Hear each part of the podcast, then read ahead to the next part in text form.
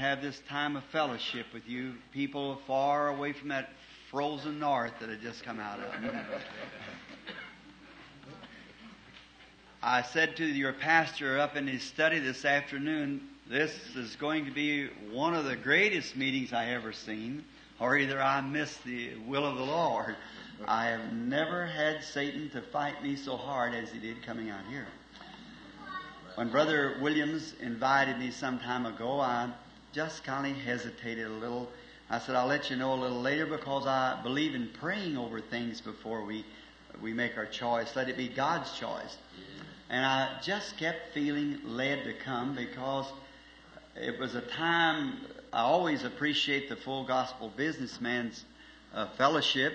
And then, and this was a little extra because I would get to meet the different churches, the different brethren of the different denominations. I love to do that and kind of have fellowship together in different churches of, of all the churches of God.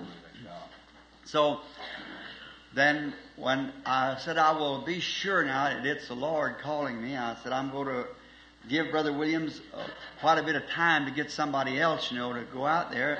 Be, be sure that if he's still waiting on me, then I know it's the Lord. And if all the brethren say they want me to come out, I said, Heavenly Father, I'll just take that for granted that, it, that you want me to, to go out to Phoenix. Well, then I waited several days and I thought, now I better let him know right away because they've got to advertise it in, the businessman's voice. And so after waiting a few days, then I called him up and he said, Oh, Brother Branham, all the brethren want you to come out. So I said, just felt that little nudge I should do it. So I, that this would be a grand opportunity. Well, I thought I would come just a, a little early. And uh, I wanted to go over in Mexico and get me a suitcase that I was badly needing it. Someone gave me the money Christmas time to get it, and I could get it for about half the price they get it here for, and about twice as good uh, across the border. I thought, well, I'll go down around Texas, so I'm going to allow myself about three extra days so I can shop out and get a good one. So rest a little along the road. And I was going to start on a Thursday, and we got all ready to start. And there come a blizzard across the country, and they even blocked the highways everywhere. And the south was impassable altogether, and they wouldn't let us go through the north part over 66. I waited two days, and finally they opened the road said, You can take your chance. So I started off, I thought, Well, it'll be nice weather.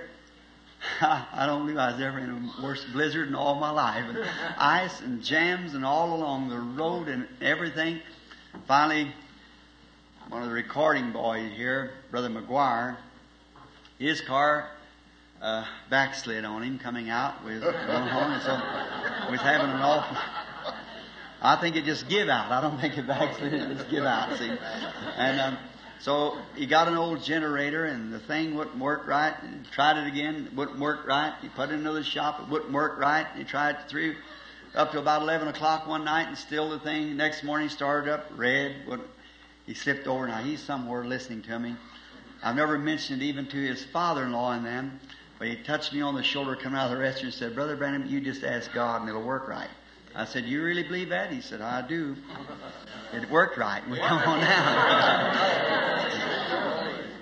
so when I got to Phoenix, I thought, now my trouble's over. And if I had to get, get up this morning with the flu, headache and feel. Well, I said, Satan, it's a fight, so here I am. so we're here enjoying this fellowship, and I got to meet the pastor this afternoon in his study up here, and we had a wonderful time. It's such a lovely little church, and I bring you greetings from all the household of God up in the Middle East where I'm from, and so we know that you're doing real well out here. We hear from you, and glad to see Brother Norman sitting over here tonight from Tucson, and I have. Um, some people. I'm looking over this little bitty audience here and seeing people from up in Ohio, brother and sister Dial sitting here, and I believe here's the people from Iowa sitting right back behind us here, and and uh, different ones. They just come from the east and west, don't they? Everywhere, flowing in together. So we're happy to be here, and now we're looking forward for the nights that's uh, scheduled for us to speak at the different churches. I think tomorrow night we're being up in Tempe, was it? Yeah, in Tempe, and then the next night I think at the Uh, Brother Outlaws. Brother Outlaws. That's the Uh, the 20th and Roosevelt. 20th and Roosevelt Street, and then different ones. And the, if you brethren are here that I had to miss those two nights, I'm sorry about that. But the Lord will give us a little special blessing on those Sunday mornings that we're to make it up. so it's a kind of a full schedule, but by God's grace, we'll we'll make it. And then expecting a great time in this convention coming. This is the businessman's convention. So happy for the opportunity, maybe get to meet all those brothers and shake their hands and it's uh, something to meet friends, and we, we, there's nothing like friends. I'm going to quote something that I did to the pastor this afternoon. Oswald J. Smith, he's a great missionary minded man. He was speaking some time ago in Louisville, Kentucky, uh, to a friend of mine, Dr. Wallace Cobbles. And he said to Brother Cobbles, he said, Brother Cobbles, I, I believe that when a man first gets married, he said, and his wife is young and she's beautiful and everything, said, you know, if she happens to uh, go bad, fly the coop as we call it, run away, kick over the trace or whatever, you know, get out and do wrong, said if you have to leave her or something, said it's bad, but it isn't. Said you can, you're young and you can look around maybe and find another that will be right. Said then after you live with her long enough till the children comes on, said it's awfully hard she does it then, you know, said you really begin to realize you need her. So when you get about 50, said then you can't hardly do without her. So then when you get 70, you sure can't do it. I happen to think, of put a little spiritual interpretation to that. When I was a young minister, every man that made a mistake he was out of the picture. He couldn't even run in the race. That's all. If he wasn't a Baptist, he just was out of the picture. That's all. See, he just had to see the things I saw, or the man was altogether wrong. And then after I got a little bit older, I began to realize that, you know, the blanket kind of stretched a little, uh, seen where he had to, what he had to go through with. A lot of toils, a pastor of a church, and the heartaches that goes with it. I realized that this blanket spreads a little over him too, you know, to kind of keep him from getting cold.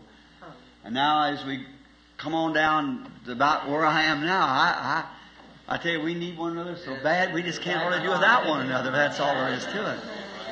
And as we see the days getting evil and things the way they are, why I think it's good that we come together and fellowship together, not just long to get with the brethren and talk to them and, and so forth. All the different churches and, and brotherhood. I, I love that. It's something about it that's real. And I do think, not plugging for this uh, little group of man, a full gospel businessman, but I do think that that's a great opportunity that God has given us all where we can come together through that.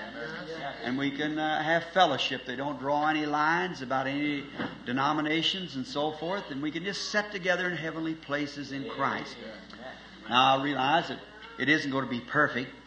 They're going to make many mistakes. I see theirs and they see mine and you see mine, I see yours. And we, but we got to got to live with one another, and we got to realize. But I think after all, if it's all searched around for my part, it's the cream of the crop. That's right. It's this. I put my choice with the full gospel many years ago, and I'm happier every day about it. And I, I'm thankful to be one of them, and having this grand experience of receiving Christ as my Savior, and in returns having Him to fill me with His Holy Spirit and uh, living in my heart daily as a witness to me that I have passed from death unto life, testing my plan of my salvation each day as I take inventory, see just the way the Spirit in me, what does it feel like? How does it cooperate with the things of the world, or is it so heavenly set that the world seems dull and dingy and dirty? I was passing down this street I come here the first time 35 years ago this year, 19 and 26 in an old T model Ford. And I lived at 16th and Henshaw. I see they've even changed the name. It's Buckeye now out there. So everything's changing. but I recognize the old place. You know, I rode horses around out through the valley down there, Salt River, and down through that way. Well, they had burros just across the mountain there, wild burros, see. And old prospectors would come in, my, they got prospectors still coming in, but they're in Cadillacs. All right. So it's it's changed quite a bit, but I find out that the gospel doesn't change. It still brings the same satisfaction, and you go back years after years, you find out it's the same. It's the same experience that they received at Pentecost. After 2,000 years, it hasn't changed a bit. We get the same thing and see this exactly the same thing it. As I looked at the magnificent streets and seeing the places and lights and, and places lit up, I thought 300 years ago, as I was talking to my son coming over, this valley lay peaceful and quiet. Perhaps once in a while a coyote would howl or, or some noise, a burro would bray, or, or uh, 300 years ago. And as we look how it's been, I don't know where you say converted or perverted into what it is now. It would be a convert if this streets was walking up and down with people with their hands up to God, praising God for a beautiful valley and a lovely place to live in a healthy climate, and praising God in churches and brothers as brothers and sisters and so forth, just a, a great colony of God's economy. It would be a wonderful place, but instead of that, with liquor joints, honky tonks, prostitution, cigarette smoking, gambling, cursing, swearing, I just imagine one day that God will wipe the whole thing clear. That's right. And those who make their choice for Him will live again here in an endless age, that great millennium that is to come. And it's to my intention, and what I'm here in Phoenix for tonight, is to try to fellowship first to strengthen the church, to pray for the sick if any comes to be prayed for. We don't intend to give out any prayer cards or so forth. We're coming, we do just anything we can to help the people. If somebody wants to be prayed for, only thing you do is ask and we pray for them. Whatever we can do. I found out at home a few weeks ago doing that at far beyond anything else. And I remember when I first come here in Phoenix, we stood over there in Brother Outlaw's church. He was the first one that invited me to Phoenix. And uh, then there was a little Mexican church called Garcio.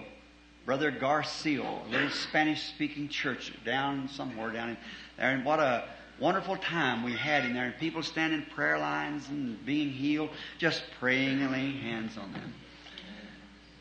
The ministry has come higher. Certainly it has. Gifts has been multiplied, but somehow or another, I wish I was just back like I was at the first place. You see, just yeah, I think more you we just forget some of the things they ever learned. I think it would be a lot better off. See, well, I think the road to God is through the path of humility and service. I think there's nothing no better in the world to lift us up to Christ than that. You get to see carnal impersonations and so forth that dulls you and put something in you. I, I wish it didn't do it. You see, we just if you just measure, it kind of brings you up. I think it gets you in a state of complex when you should not be there. You should just keep all things away and move on.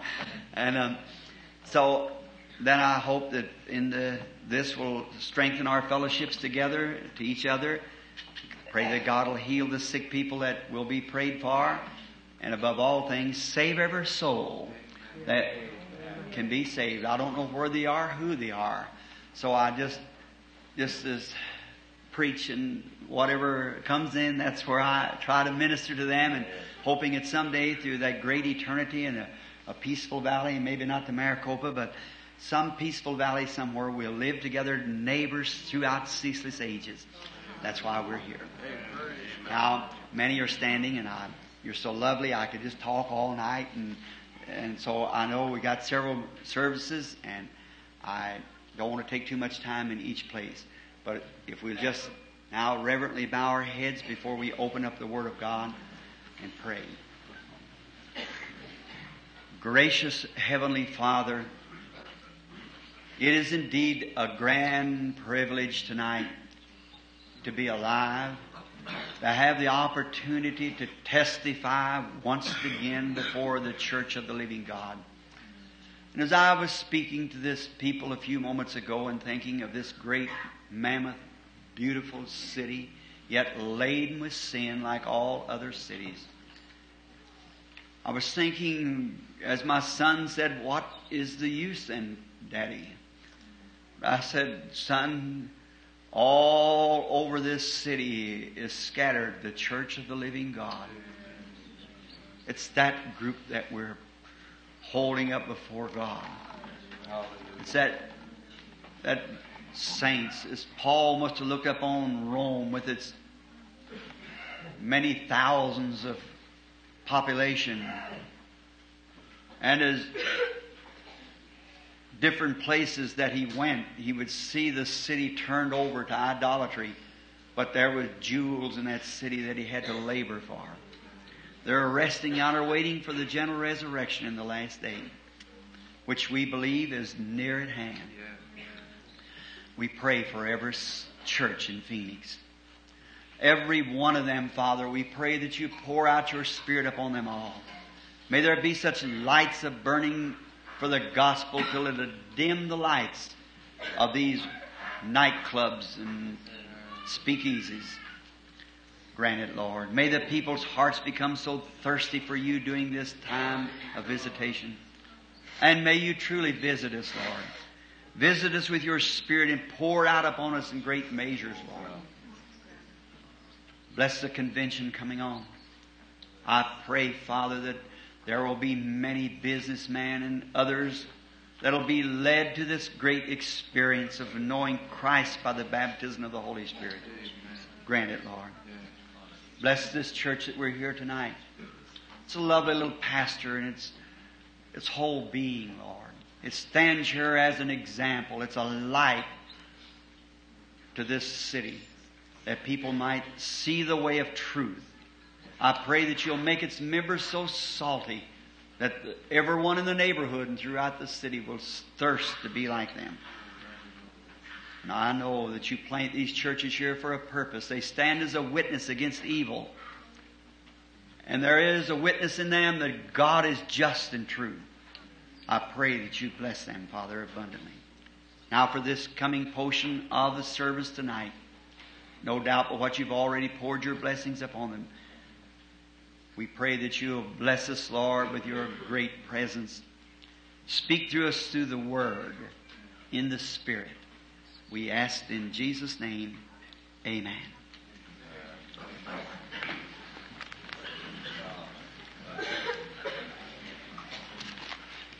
This afternoon, as I was sitting reading, my eyes fell upon a little texture that I might want to read and use some of it for a context, if God being willing. And I wrote down some scriptures and a few notes I'd like to speak to you a little bit about for the glory of God. Now, you that wish to turn, let's turn to Numbers, the 14th chapter, and begin with the 41st verse. Numbers 14, 41. And we shall read. As it begins, and Moses said, Wherefore now do you transgress the commandments of the Lord? But it shall not prosper. Go not up, for the Lord is not among you, that ye be not smitten before your enemy. For the Amalekites and the Canaanites are there before you, and you shall fall by the sword, because you are turned away from the Lord. Wherefore the Lord will not be with you. But they presumed to go up unto the hilltop. Nevertheless, the ark of the covenant of the Lord and Moses departed not out of the camp. Then the Amalekites came down and the Canaanites that dwelt in the hill, in that hill, and smote them and discomforted them, even to Hormah. May the Lord add his blessings to the reading of his word. I wish to take a text from there, if the Lord willing, upon the subject of presuming. it's um, I just love to read the Word because I know that that's true. The Word is what we stay by. It must always be the Word of God, or we'll we'll go on the wrong road. It's written over in St. John, I think about the 15th chapter. If ye abide in me and my word in you, See, the Word abides in you. See, then ask what you will and it'll be done. Because it's not you, it's the Word that's in you. And the Word is God. See, God in you. God is the Word. In the beginning was the Word. And the Word was with God, and the Word was God, and the Word was made flesh and dwelt among us. Now, in the return of the Holy Spirit bringing the Word in us and it abiding in there, then it's not you that speaks, it's the Word itself coming out. So it, the Word will perform the work. Presume, I got the dictionary and looked up what the word presume actually meant. Webster says it means to venture without actual authority. To pursue anything is to venture without actual authority or to take for granted.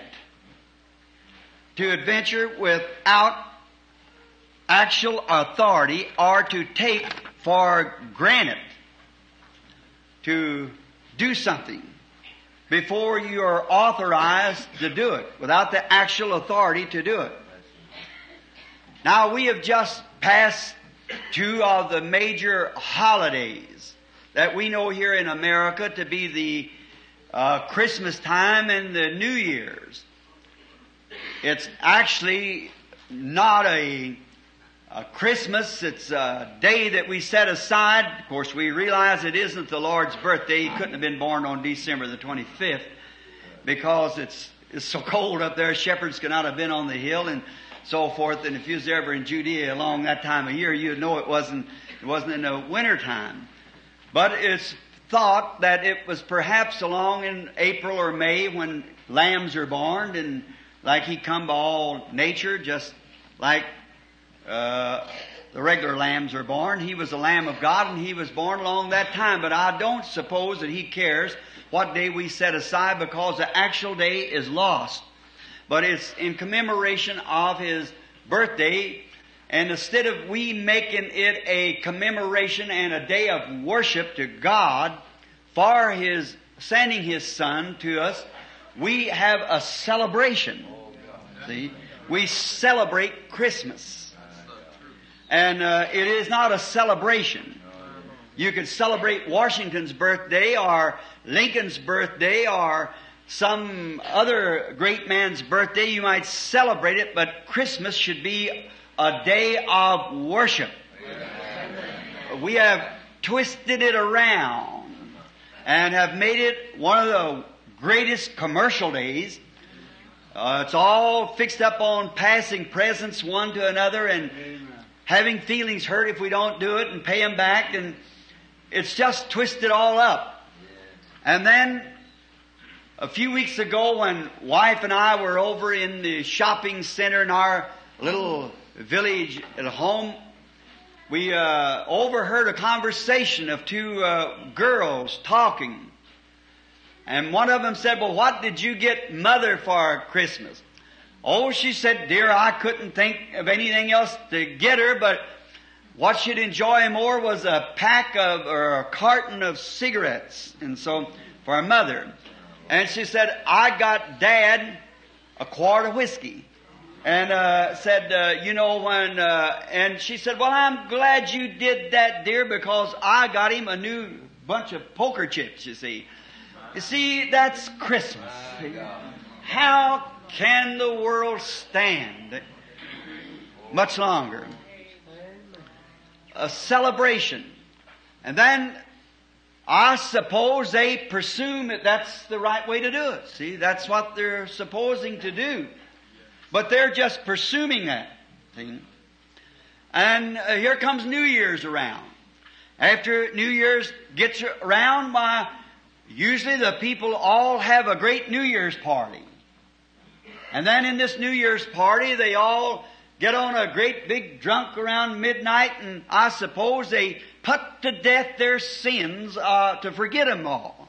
What they've done in the year, they just get so drunk that they uh, forget all about their sins.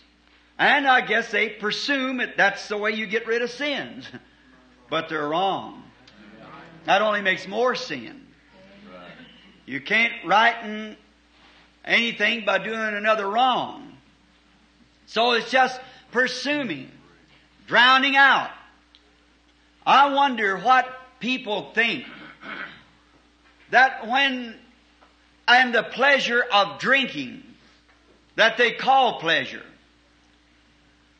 When whiskey becomes into the system, it heats the blood in such a way it addles the mind, the brain, and you become blank.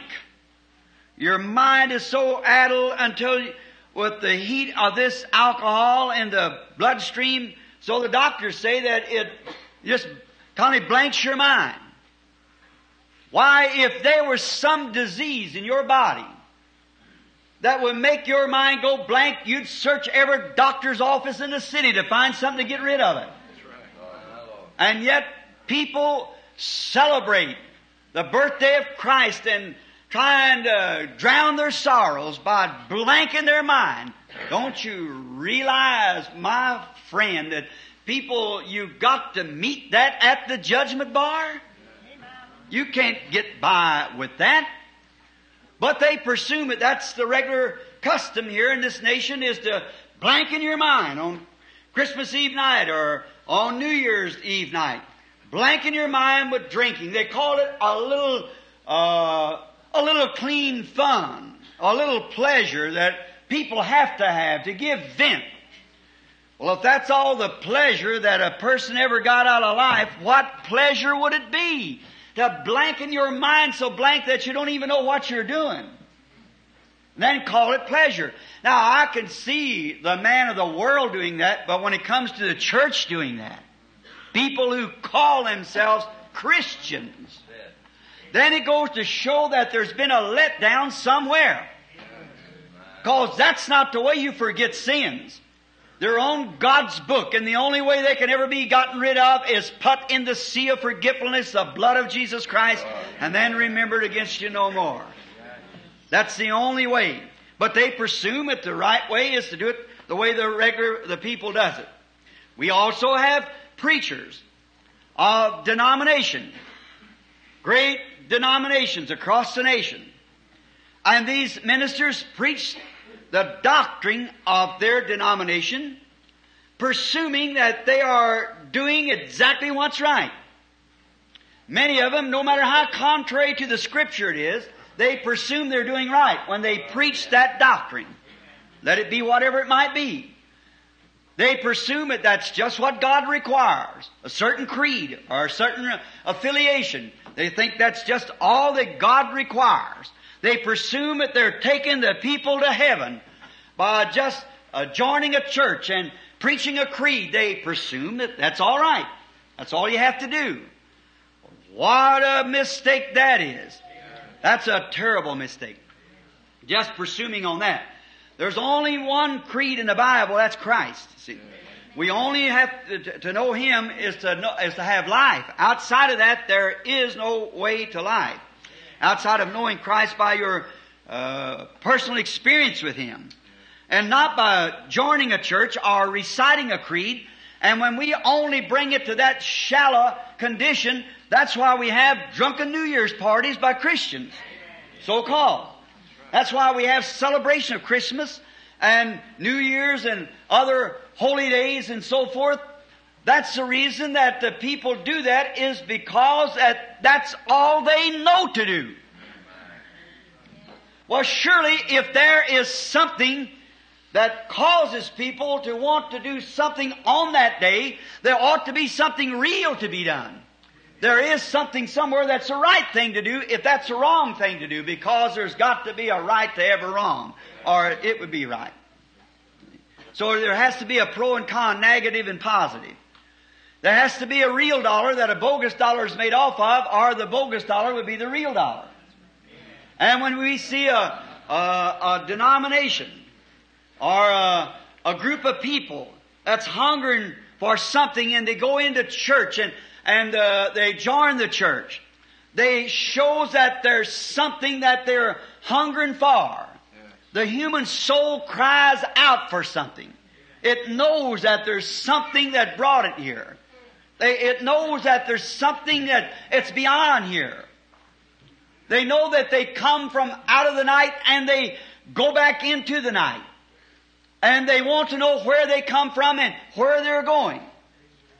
Now, if that hunger is in there, you can never get it by blighting your mind. You know, I heard someone was in a meeting here some time ago. Someone said, just let your mind go blank now. Just look right straight up toward the skies. Let your mind go blank. You'll get an experience.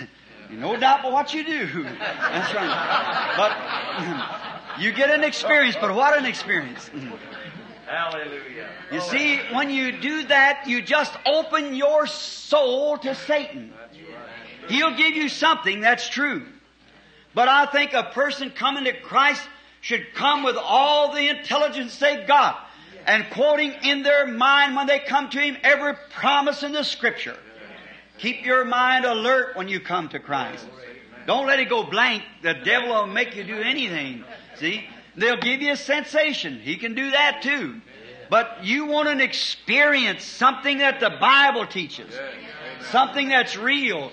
Then they go away presuming, well, a little nerve shock. I saw a light before me or, or something like that. I got it. And they never live any different. They go right on out. Many of them come up and say, yes, I recite this creed. I believe that I'm all right now. Now, you presume you're all right. You just think you are. Now, when they do this, then people come and join this church presuming that they're doing what's right. And many of them is only asked to uh, take a, a creed to live by sprinkle a little water on them and make them church members, and they're all right And Then people go out, honest, good people, presuming that they're on their road to heaven. Now, that's where the trouble comes.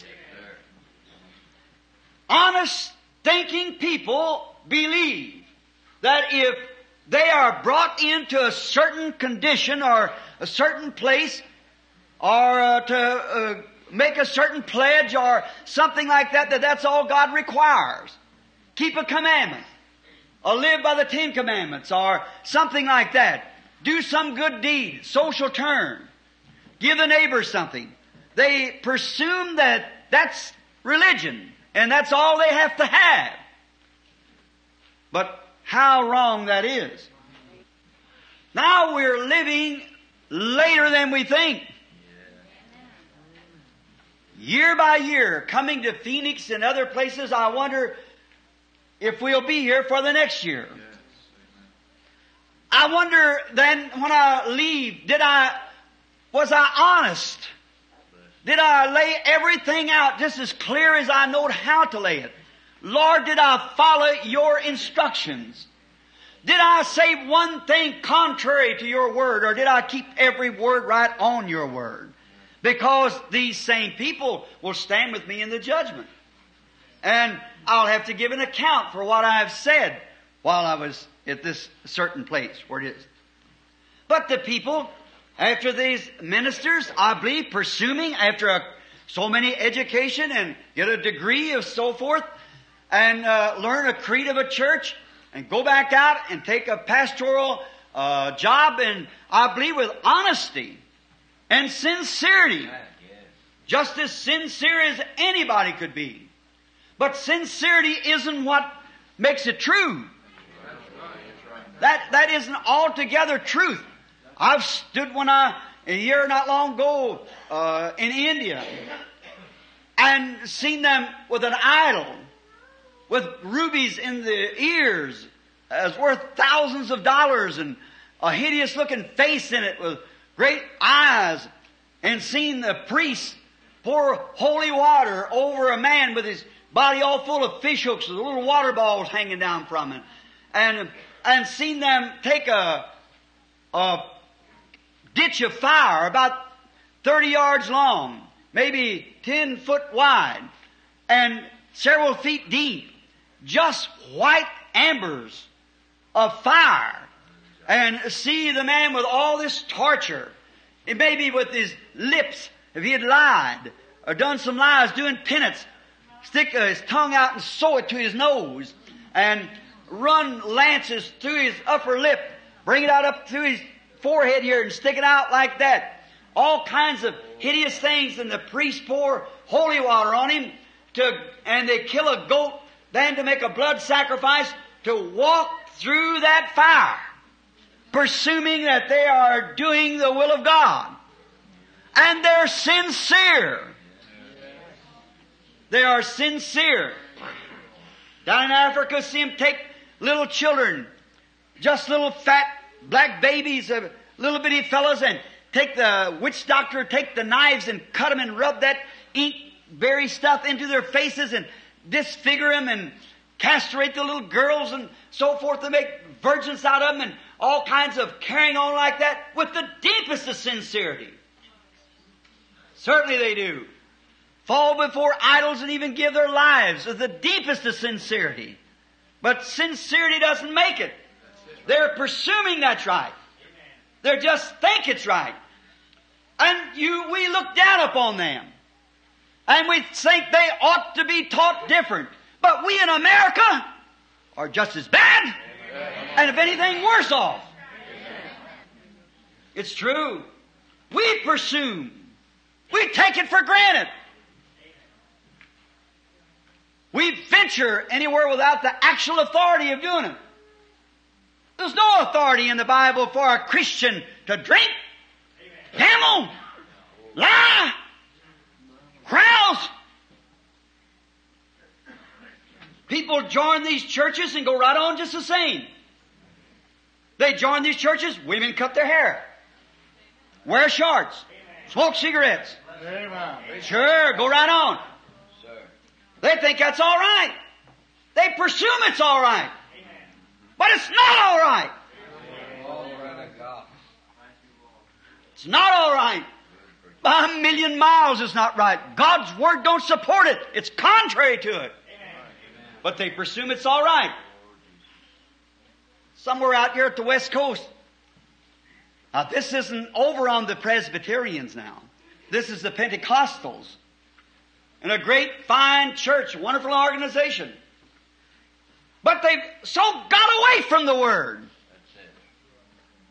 This lady wore long hair. She had it done in a, a, little round thing on the back of her head.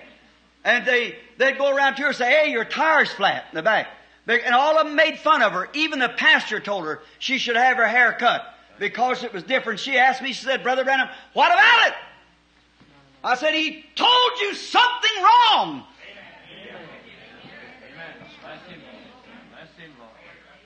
Our Pentecostal sisters does the same thing. Like the world. Someone said the other day, said, Brother Branham, people regard you as a prophet. Why in the world don't you teach those people how to get spiritual gifts? Leave off of the way them women dress and those men act. Leave off of it. You got no business saying it. Teach them great, deep spiritual things. I said, how can I teach them algebra when they don't know ABC?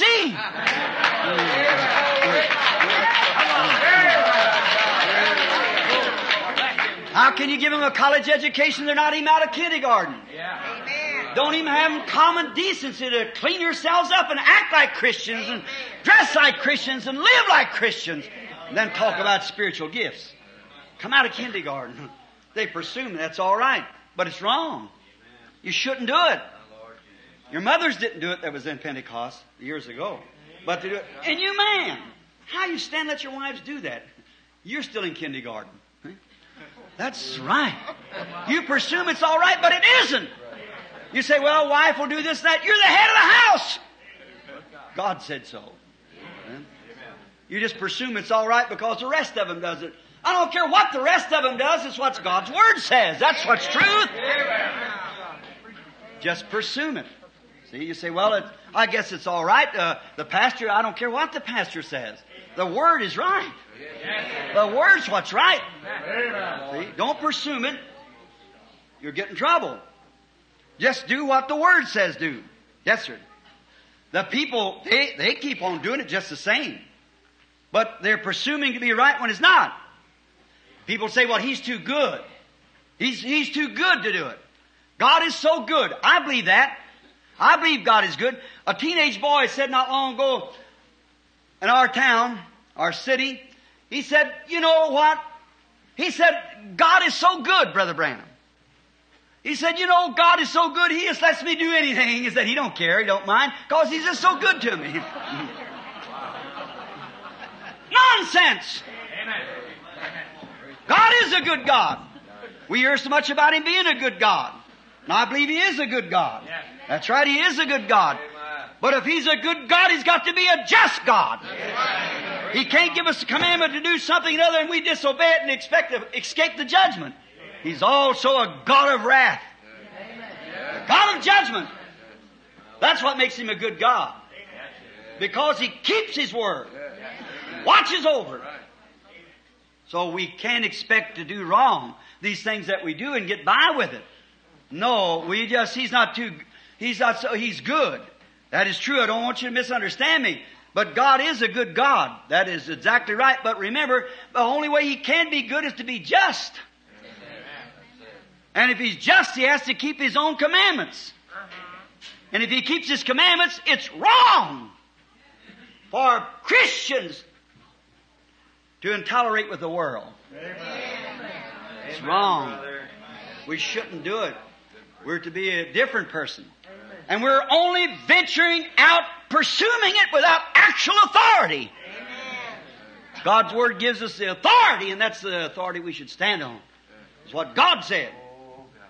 Here Israel pursued that they were all right. He had been a good God, where I just read in Numbers. He had been a good God. He had went down in Egypt and brought them out of bondage. Sure he is a good God. Why, he even rained the, the manna out of heaven upon us. Good God. Sure. It was very well.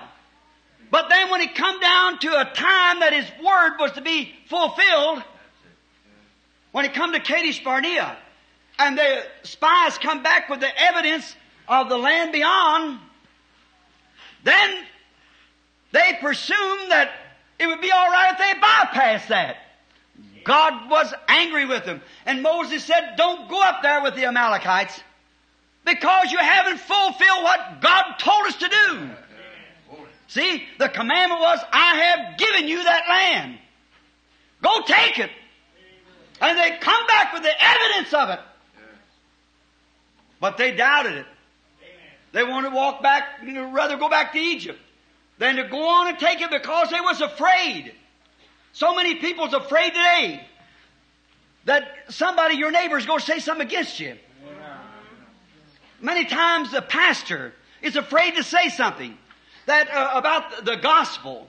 I'm afraid it'll hurt somebody's feelings. They ought to be hurt. It should be hurt.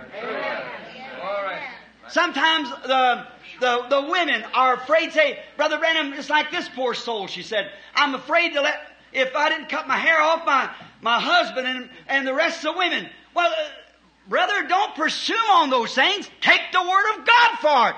Amen. You know you got a soul that's got to be saved. Do you realize death doesn't change that soul? Death doesn't change nothing but its dwelling place. Whatever it is when it leaves you.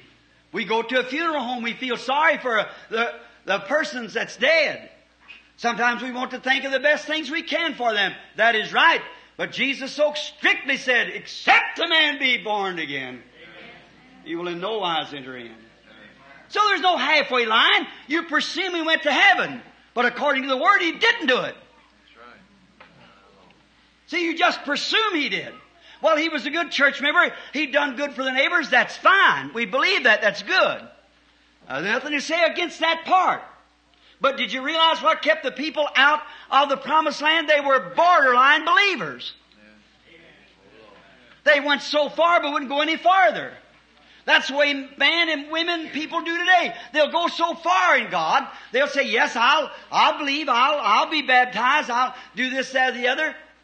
Any rules the church has to lay down. But when it comes to surrender everything to Christ, your life and all, that's where the line lays.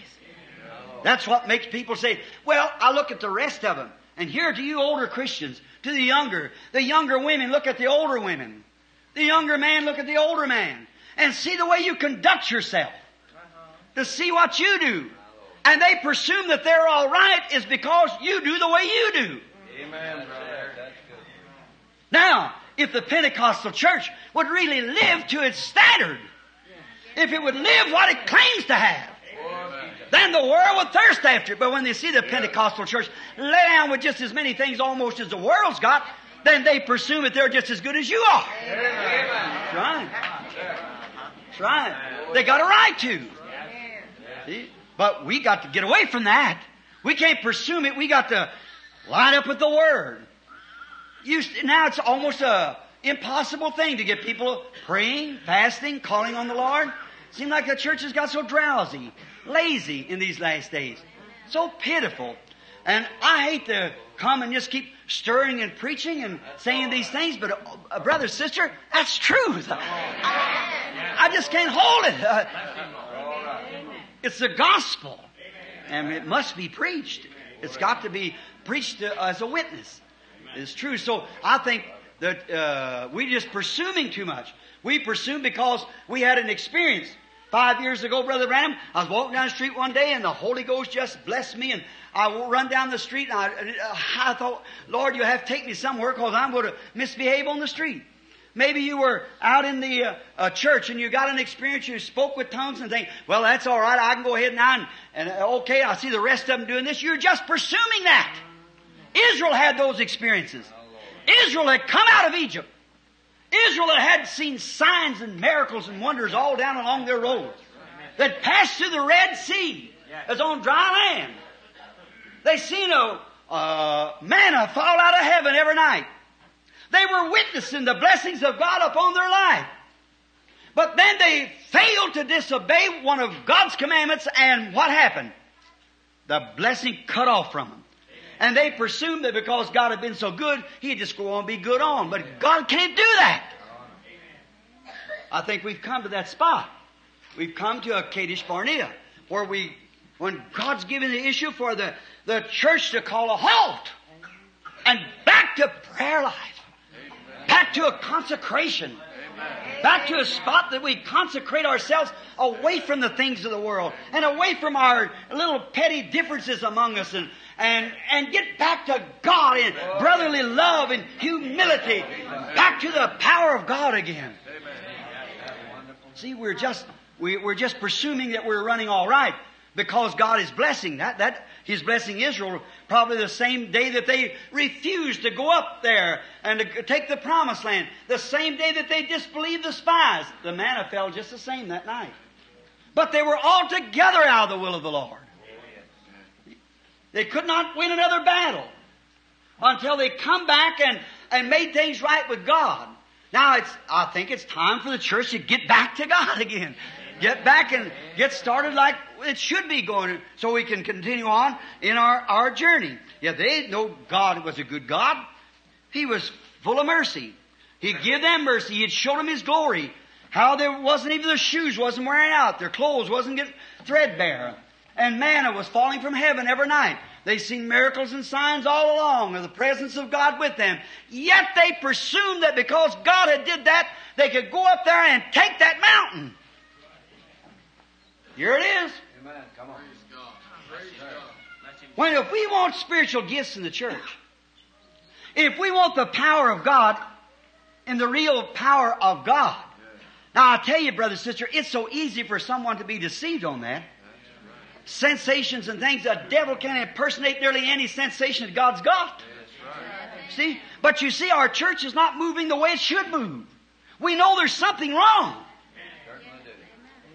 See? And we know then that God will not be with us until we get whatever it is straightened out. So it's time to check up. See the things that we should do and what things we should not do. And then get ready and go ahead. It's alright. Blessings. Samson. Well, Samson was a great man. He was born a Nazarite unto the Lord. He had his seven locks of hair hanging around his shoulders. He proved by his sign that he was a, a, a Nazarite unto the Lord. And God was good. Though he ran away from his parents and went down and started going with the Philistine woman. And that was against the tradition or against Israel to ever a fool with a Philistine. But here he was going down there. God just kept on bearing merciful to him. It was all right. And then he, he uh, she tried to woo him to his, his, secret. Instead of coming around and telling her uh, not to do such a thing as that, And he was a Nazarite to the Lord and he wouldn't tell it. He told her, said, bind my hands, lied to her. See? And God forgive his lie. And he broke the bands and on and on like that. To finally one time that he presumed that he could just do anything he wanted to. Get by with it. That's what the trouble is. Presume that we can do anything and just get by with it. We're Pentecostal people, you see. We can just do anything and get by with it. You can't do it. You cannot do it. We just can't go on because we're a great organization. Thank the Lord for that. For a great organization. That's appreciated. But we just can't go on and say we got more members than the next fellow and therefore he's not in the race and we can just go on. I'll tell you, we're going to quit doing this and quit doing that and I think, well, I think this is old fashioned. I, I don't think we're going to have them prayer meetings and all this going on. I think we oughtn't to do that. You're just presuming. I'll tell you again, instead of preaching, taking so many of our students over here and getting them crammed so full of theology and things like that, I think it'd be better to take them in an upper room like we used to have a long time ago for an experience. Hudson Taylor said one time, the great missionary to India, a young Indian boy got converted, is filled with the Spirit of God. He said his face is shining like a, a light. And he come in and said, Mr. Taylor, now I believe I will go to school and take my four years that I missed in college. He said, then I think I'm going to study and get my Bachelor of Art. And within a few years I'll be able to, to go out and preach the gospel. Mr. Taylor, the renowned Christian that he was, he said, son, go with what you got now. Amen. That's it. Amen. Said, start giving light when the candle is lit, not when it's half gone. Amen. That's right. Tell what you know. You ain't got no experience, you can't tell nothing. But what we need is, a, is a, get back with God. That's true. See, we must get back to that experience again. The thing that cleans us up, inside and outside. If the inside gets right, the outside will take care of it. It'll, it'll automatically be there. Mhm. Yes, sir. Samson said, well, I'll just raise and shake myself, just like I've always done, and then when I do it, uh, God will be there. I just presume He's there. But he found out He was gone. You know what? I believe that the church ought to get back to holiness again. Or to get back to the right way of living. See, we presume that because we received the Spirit, because that we danced in the Spirit, because that we've done these things that we have done and God's blessed us and we've seen the healing meetings, and we've seen the revivals and so forth. We just figure that that's all right. Now, when we do that, we'll fashion down, settle down because we got a great building, we got a nice denomination, we got all this, we got the highest class of this, the best church in this city, and all these things so we can bring the world in and say, see, our piano, our organ, and our so and so is just as good as yours, and our, our benches, as pews is as good as yours, our preacher just as highly educated as yours. We're presuming that God's still with us when He isn't.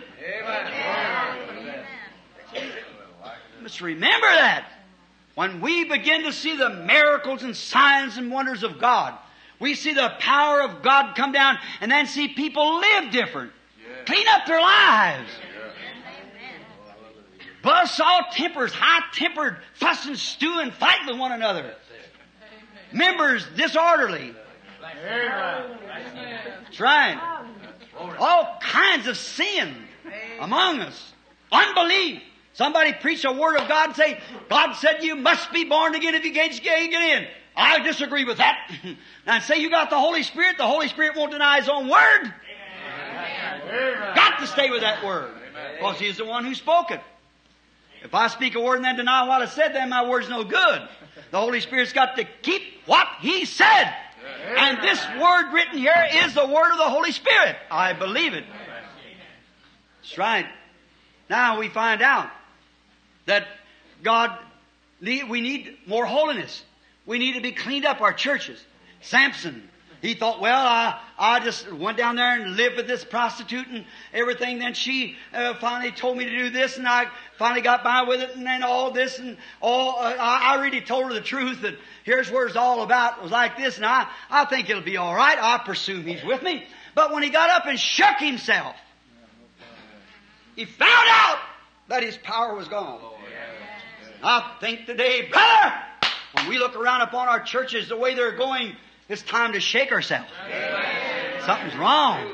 We're presuming that we're running all right. We're presuming that we're doing fine.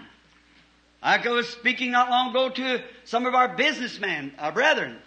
I said in a certain meeting that we were in, over in, across the seas, and the brother was there and they had a meeting and they was telling about how the Lord had blessed them and they had a little bit of business on the corner and it, they got, give their life to Christ and they had a fleet of Cadillacs now. So I said to the brethren, I said, don't say that. That's contrary.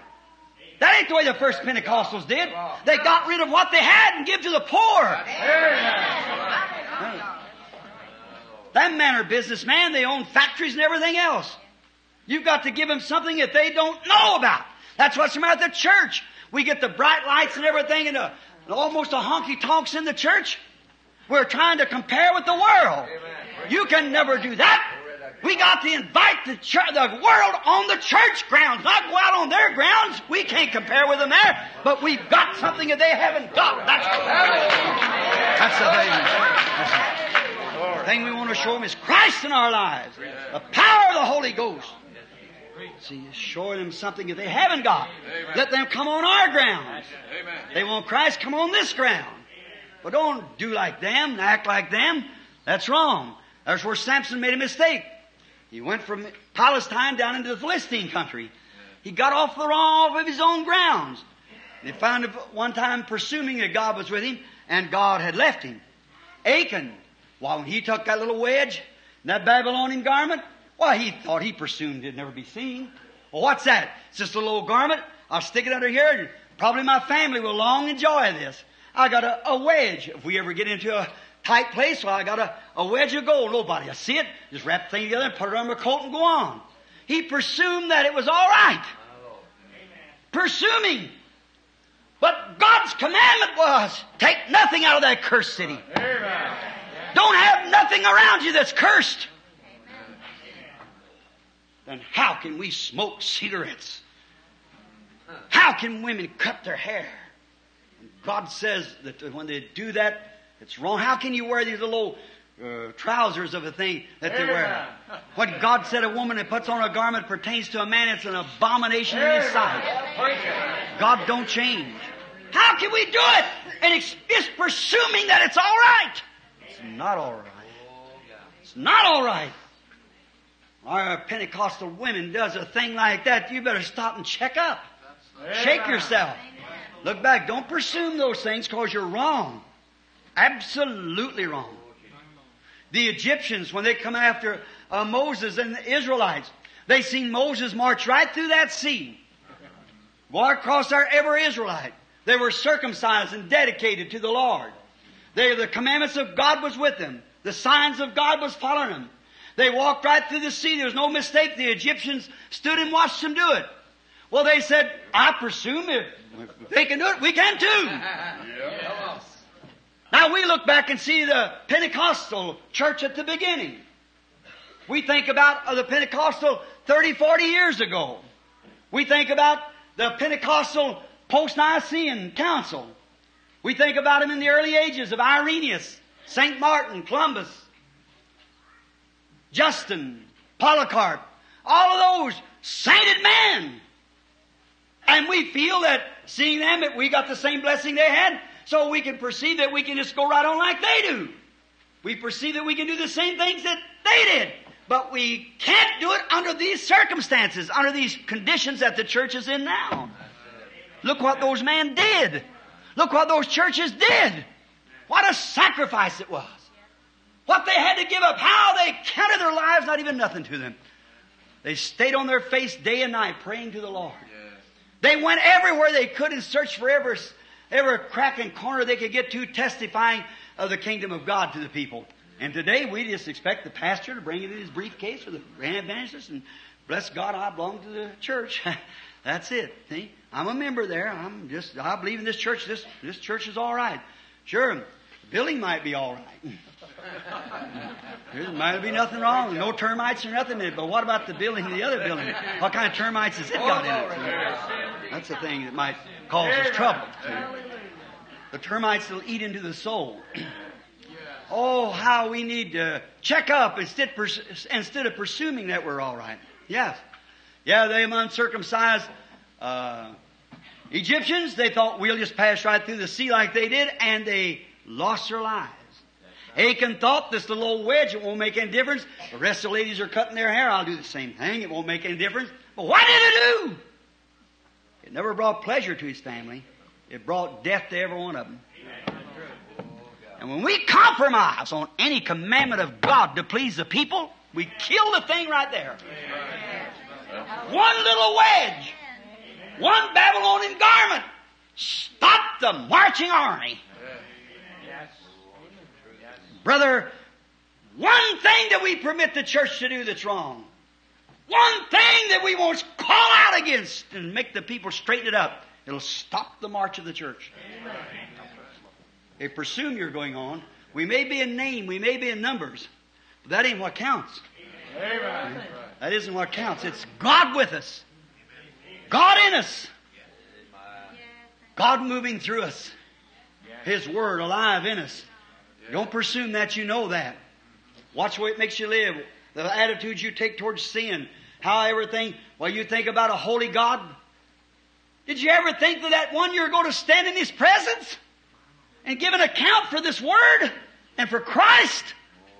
When God's so holy, sitting yonder in eternity, when ten million suns would be black spots before Him. So holy that even the angels look filthy in His sight. Angels before Him are filthy. You expect you and I, with His Word and the blood of His Son, to cleanse us from sin and walk right over His commandments and walk out into the world and expect to stand there blameless? When you know better than to do it? The church better be straightening up.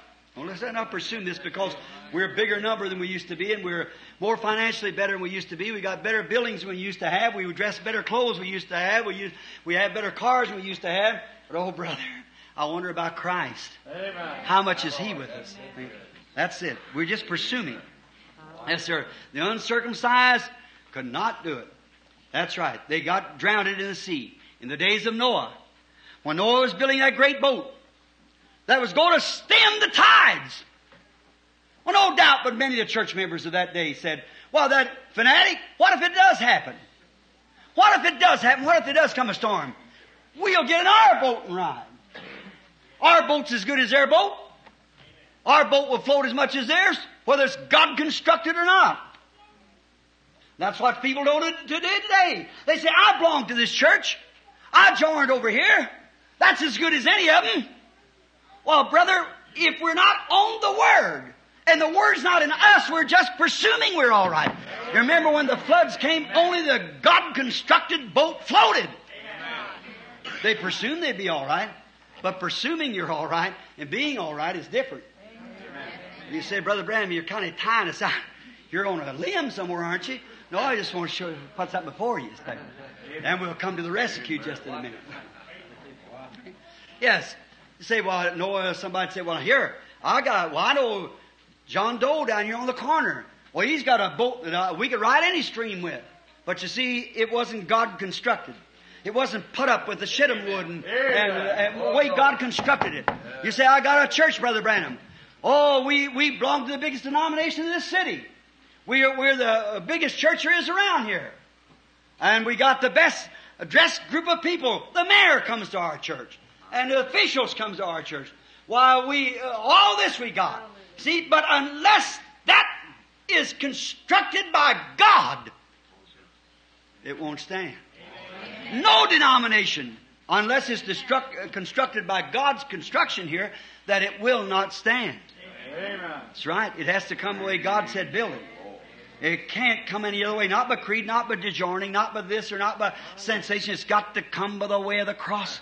It's got to come by the way of the blood. It's got to come and be filled with the Holy Ghost. It's got to be Holy Ghost material, and Holy Ghost material makes Holy Ghost people. A cypress boat material makes a cypress boat. A poplar material make a poplar boat. See what I mean? And worldly material makes a worldly church. A Holy Ghost material makes a Holy Ghost church. What is this Holy Ghost church, Brother Branham? What does it do? How does it act? Well, we'll find out just in a little bit, see. All right, constructed. The same as now. They, they try to believe. So many uh, today, uh, so many down through the age, has talked about there's so many different ways, telling you so many people of different ways. It's a confusion.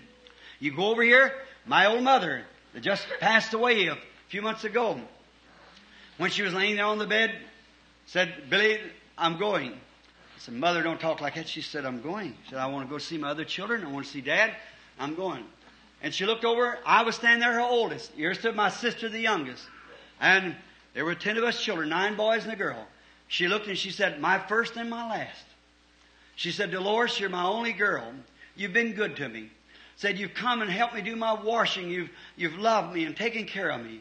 She said, Billy, you've seen that I never went hungry. You've paid my bills. You've given me a place to live in. And said, You've been my spiritual guide. And I said, Mother, a few years ago, when I come to Christ as a little boy after being called as a child, I said, I first being Irish, I thought I'd go down to the Irish church. And they said, we are the church. No matter what anything else says, we are the church. And said, this is what you come, you got to come, this, this is the only church. And I said, then I thought I'd go over and visit the Lutheran. The Lutheran said, we, we are the church. We are, we're that. And our church is a body of people. Called out body of people. I thought, well, now which one of them is the body? Which one of them really is the church? One says it's this way and one says it's that way. Went to the Methodist, they're this way. The Baptist this way. I said, I found out there's about 900 different churches. See, each one pulling this way and that way. Just as, I said, I could base no faith upon that. I could not do it, Mama. Therefore, I didn't take any of them. But I went back and I found out what the constructions was. What God laid down the instructions, rather what the instructions was to be done. And I taught it just exactly the way the apostles taught it. And I got the same results. I said, now that's it. That's it. I took God's word and just laid it out like that. And she said, Billy, I'm resting on that. And when the poor old thing couldn't even speak no more, I said, Mother, I want to commit her soul to God. I did my father, and I want to commit her soul to God. And she was laying there. She could no more speak. I said, Mother, I'm standing here yet. You know it. If you can, uh, bat your eyes. And she'd bat her eyes. And I said, I want to ask you something now, Mother. You're just a few minutes away now. I said, I want to stand here to see Jesus come get your soul. And I said, then I committed to him. I said, I want to ask you something, Mother. I said, I, I baptized my mother about 30 years ago. And she was filled with the Holy Ghost. And, and she was a, a Christian, a real saint of God. And I said, Mother, does Jesus mean right here when you got maybe five more minutes to live? Does Jesus just as sweet to you as he was the day you received the Holy Ghost? I said, Mother, I want to say this for my own, so I can tell others. Is he just as sweet right now? You're my mother. You wouldn't tell me anything wrong. I want to know how you feel right now. Is he just as sweet as he was when you received him back under 30 years ago? If it is, you can't speak, but bat your eyes real fast. And she'd bat her eyes real fast. The tears run down her cheeks. Oh, brother. All right. Yes. That's it. You're not presuming then. Amen. You know where you stand. That's right. Oh, don't presume about it. There's so many different ways. Just don't presume. But God has give on the vindication of His promise. See, we don't have to presume about it. God's vindicated it. Now, in Deuteronomy 18:22, you can find 18:15 to 22, you'll find out the Bible said that the Lord your God will raise up a prophet like unto me, Moses speaking. And he, the people, uh, ever who will not hear this prophet will be cut off from amongst the people. And then he goes ahead and said, if there be a prophet among your one who professes to be, and what he says doesn't come to pass, then don't you fear him. It's not right. But if the Lord has spoke to him, he'll bring it to pass. That's the way you'll know it. God give us instructions whether to know where we don't have to presume anything. Nothing. You don't have to just imagine, you can have an experience to know it. Yes, sir. And John 14, 12, that prophet that the Lord raised up, which was Christ Jesus, his son. That same prophet in St. John 14, 12 said, He that believeth on me, the works that I do shall he do also.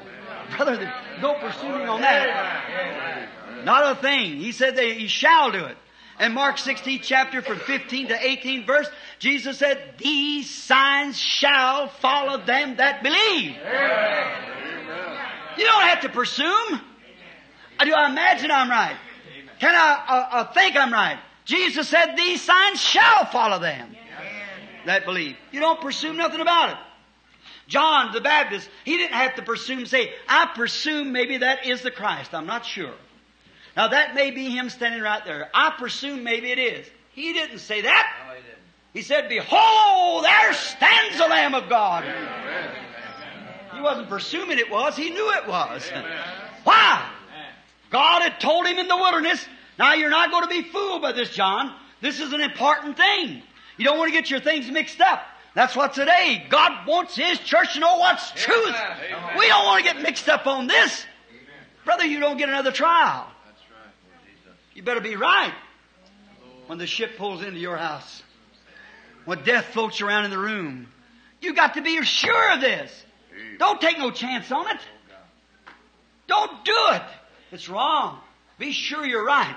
And he said to John, Upon whom thou shalt see the Spirit descending, that's the one that'll baptize with the Holy Ghost and fire. See? That's him. That'll be the one. John didn't say, I presume it. He said, There he is. Oh, God.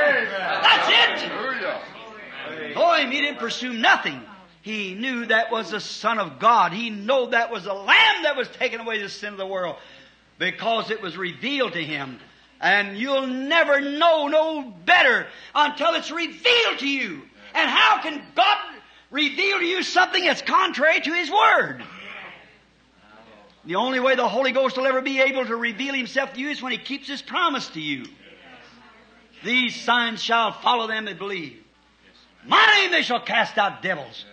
They shall speak with new tongues, take up serpents or drink deadly things that wouldn't harm them. Lay their hands on the sick and they shall recover. This will all men know that you're my disciples when you have love one for the other. These are the commandments. These are the things to watch. The fruits of the Spirit, love, joy, peace, long suffering, faith, goodness, meekness, gentleness, patience. That's the fruit of the Spirit. That's the things, the evidences. That's the vindication. That's how God vindicates it. He proves it to you. What was the difference in Moab up on the mountain with seven altars and seven rams? And Israel down in the valley with seven altars and seven rams. Both of them keeping the commandments of God. Both of them trying to do it. But God vindicated Israel. How did Cain when he made an altar? Just as prettier or prettier than Abel's. He offered fruits. He gave his tithes. He brought his income into the house of the Lord. He knelt on the altar. He bowed himself. He prayed. He worshiped. Just as sincere as any man. But God vindicated Abel by consuming his sacrifice. On Mount Carmel that great day when 400 pagan priests had gathered out there of the house of the first lady of the land, when they gathered out there to make their sacrifice, they called all day long and there was no sound or fire. But when Elijah laid the bullock up on there and poured the seven barrels of water up on it, God vindicated it. That was the truth. And if you say you're a believer, God vindicates it. You don't have to pursue anything. Right. It's God consumed. You don't have to pursue. That's right. A brass altar consumed the sacrifice. If the sacrifice is laid upon the altar and it was not consumed, God refused it. See? It's consuming. And you are God's sacrifice. Lay yourself upon the altar and say, God, just take it all out of me. Empty up so you can fill me up. And use me. That's right. Don't presume it. Believe it. Yes, sir. If you don't believe it, you, God won't receive your sacrifice. He could say, John did, this is him. He, he's true. I know it's him. Nathaniel. He went back to Deuteronomy 18. And, uh, you find uh, Deuteronomy 18, 15 if you want to put it down. He didn't have to presume. When Philip went over and got him and said, come see, we found the Messiah. Now, see, Philip was positive. He knew what he's talking about. He said, we found the Messiah. Now come, let us go over here and see, let's, let's reason it out together and see if this could be the Messiah. Let's you and I just take our books and go down and find out. It wasn't no reason with him. He wasn't presuming it was the Messiah. He knew it was. He knew it was. So Nathaniel, being a good scholar, when he walked up there in the face of Jesus, and Jesus said, Behold an Israelite, in whom there's no guile. Presuming was done. said, Rabbi, when did you know me? He said, Before Philip called you when you were under the tree. no more presuming. What? He knew that God had said that. God had said, if there be a prophet, one that raises up among you, and what he says doesn't come to pass, then don't hear him. But if it does come to pass, I have sent him. There you are. He didn't have to presume. He knew that was the Messiah. Look at the woman at the well. When Jesus is out there at the well, at Samaria. When she was standing at the well, she said, you know the story about bring me a drink. And said the well's deep and you have nothing to draw with and so forth uh, as the conversation went on. And finally, he told her, said, go get your husband and come here. And she said, I have no husband. She said, sir, I perceive that you're a prophet. After he told her, said, I have no husband, she said, he said that you said, well, because you've had five. And the one you're living with now is not your husband. She said, sir, I perceive that you are a prophet. We know, not we presume. we presume that maybe, we, we presume maybe that the Messiah might do this. We presume, we know that when the Messiah cometh. Hallelujah. That's it. We know we're not presuming nothing. We know exactly what the Scripture says. Brother, the Scripture said we got to be born again. We got to separate ourselves from all filthiness of the world and be holy. We got we got to do that. That's what the Bible said. Our women are not to act like the world. Our men are not to act like the world. We're not to stand around and tell dirty jokes to each other. We're not to go out here and smoke cigarettes, take a social drink to keep our job. Well, if I had to, to eat soda crackers and drink branch water, I'd rather starve on the street I had to keep a job where I had to drink the devil's rotten, smoke cigarettes and everything else to keep favor. No, sir.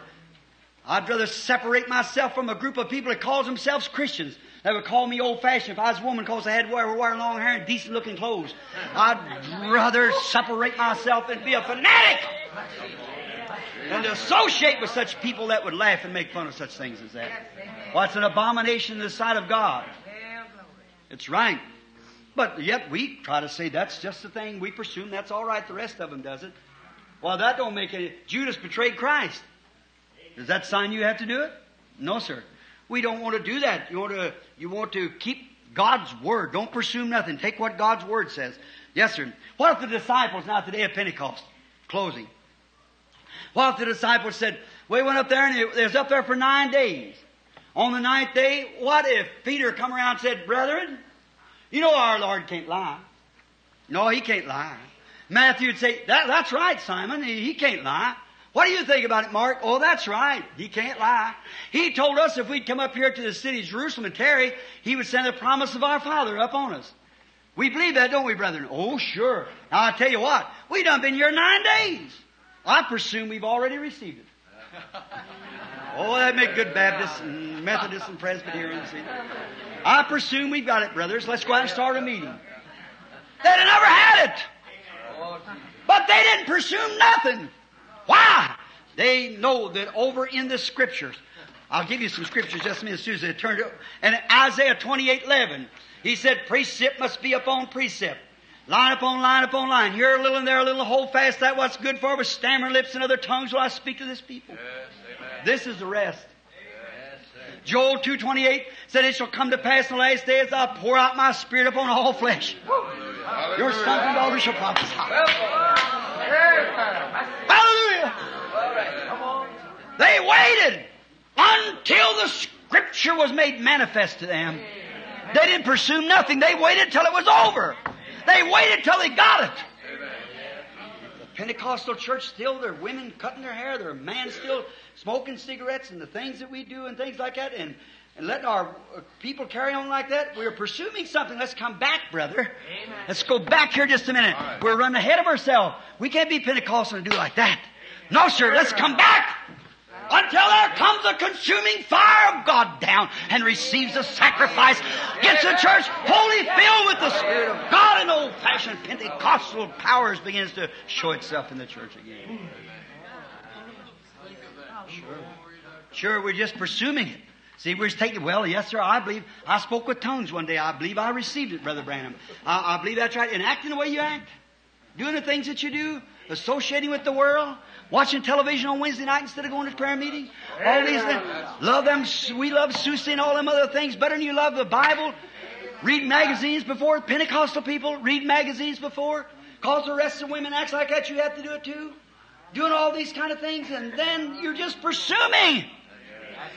He that loves the world or the things of the world, the love of God's not even in him. Trying. It's the truth. It's getting to a place where it's all show. It's all just a show instead of old-fashioned holiness. Instead of getting back to God. You see the pictures today of advertisement, evangelists going out in real pretty curly hair. I, would like to have some. That's true. But you notice them. They'll take their picture over. They hold, they hold their head down sideways to show that real pretty curly hair. Oh, yeah. Advertisement out under stuff like that. Let me tell you, brother, no wonder the Spirit of God's departed from the thing. No wonder we're Baptists as cold as a Methodist or Baptist. We got to come out of this, brother, sister, or God will consume us. That's right. That's exactly right. We got to come back to the power of God, to old prayer meetings and shakings of the Holy Ghost until men and women live holy and sanctified. Yes, sir. Get the world and all the Hollywood and dress and stuff out of the thing.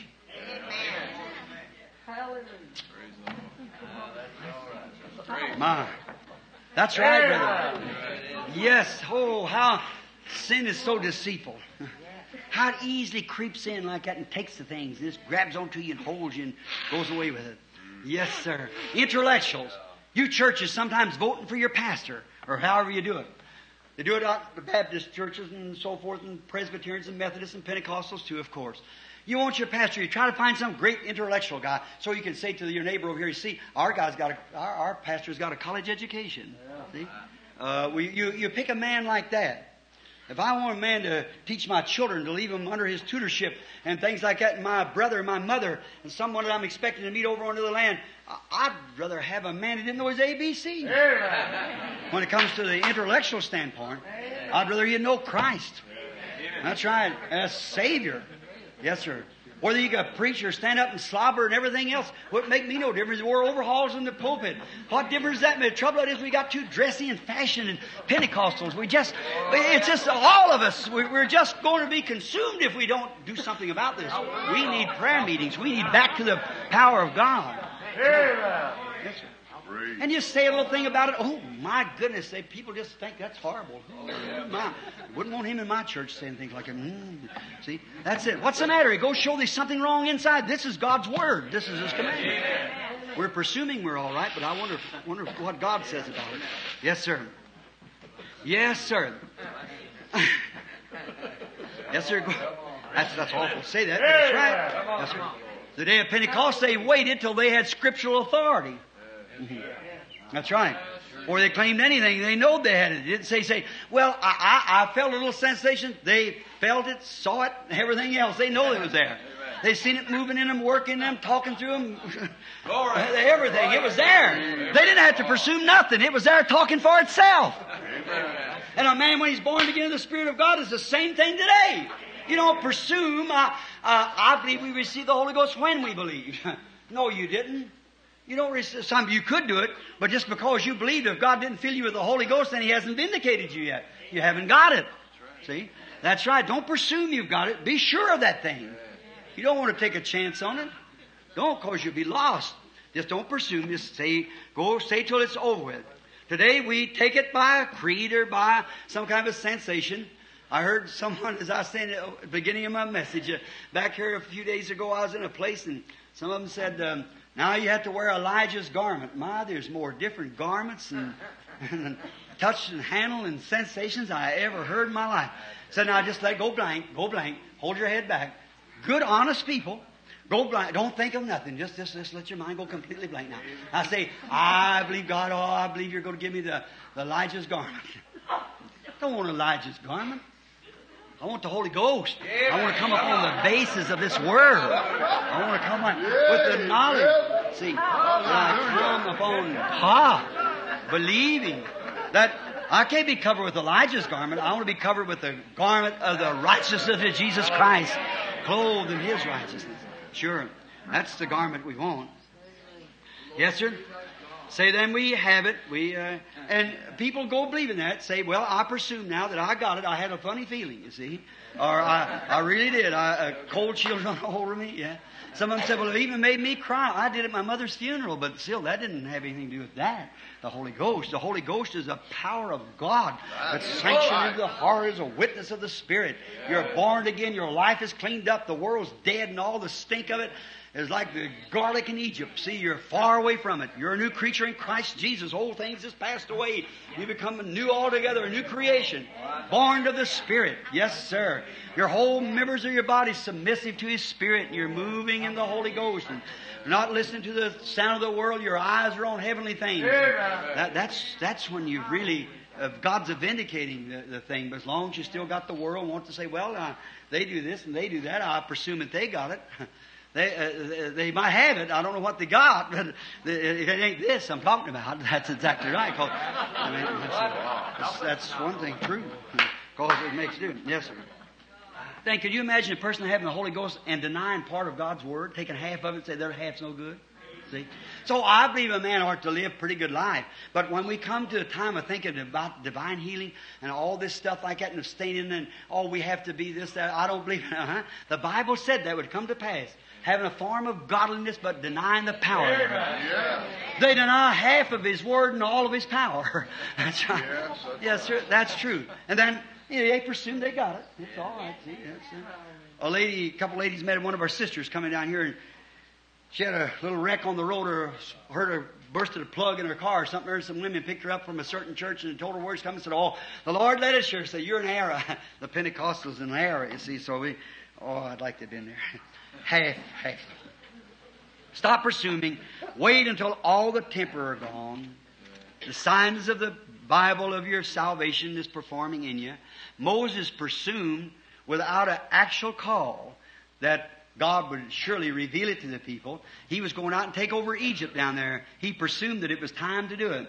But he failed and miserably failed and give up the play, give up the whole thought of it. Till one day God met him when he met God at the burning bush.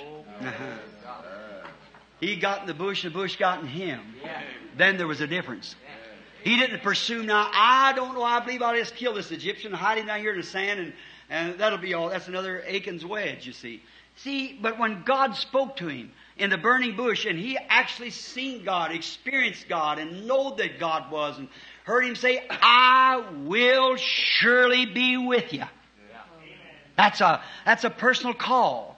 Many times people go and say, I believe I was called to preach the gospel. See, a man's got no business preaching the gospel until, not, I don't care how well he's educated, how well he knows the Bible. The devil knows it better than any of us. That's right. But he can't live it. That's it. He can't live it. See? That's the only advantage you got over him. See? He might know it as well as you do, but he can't live it like you can.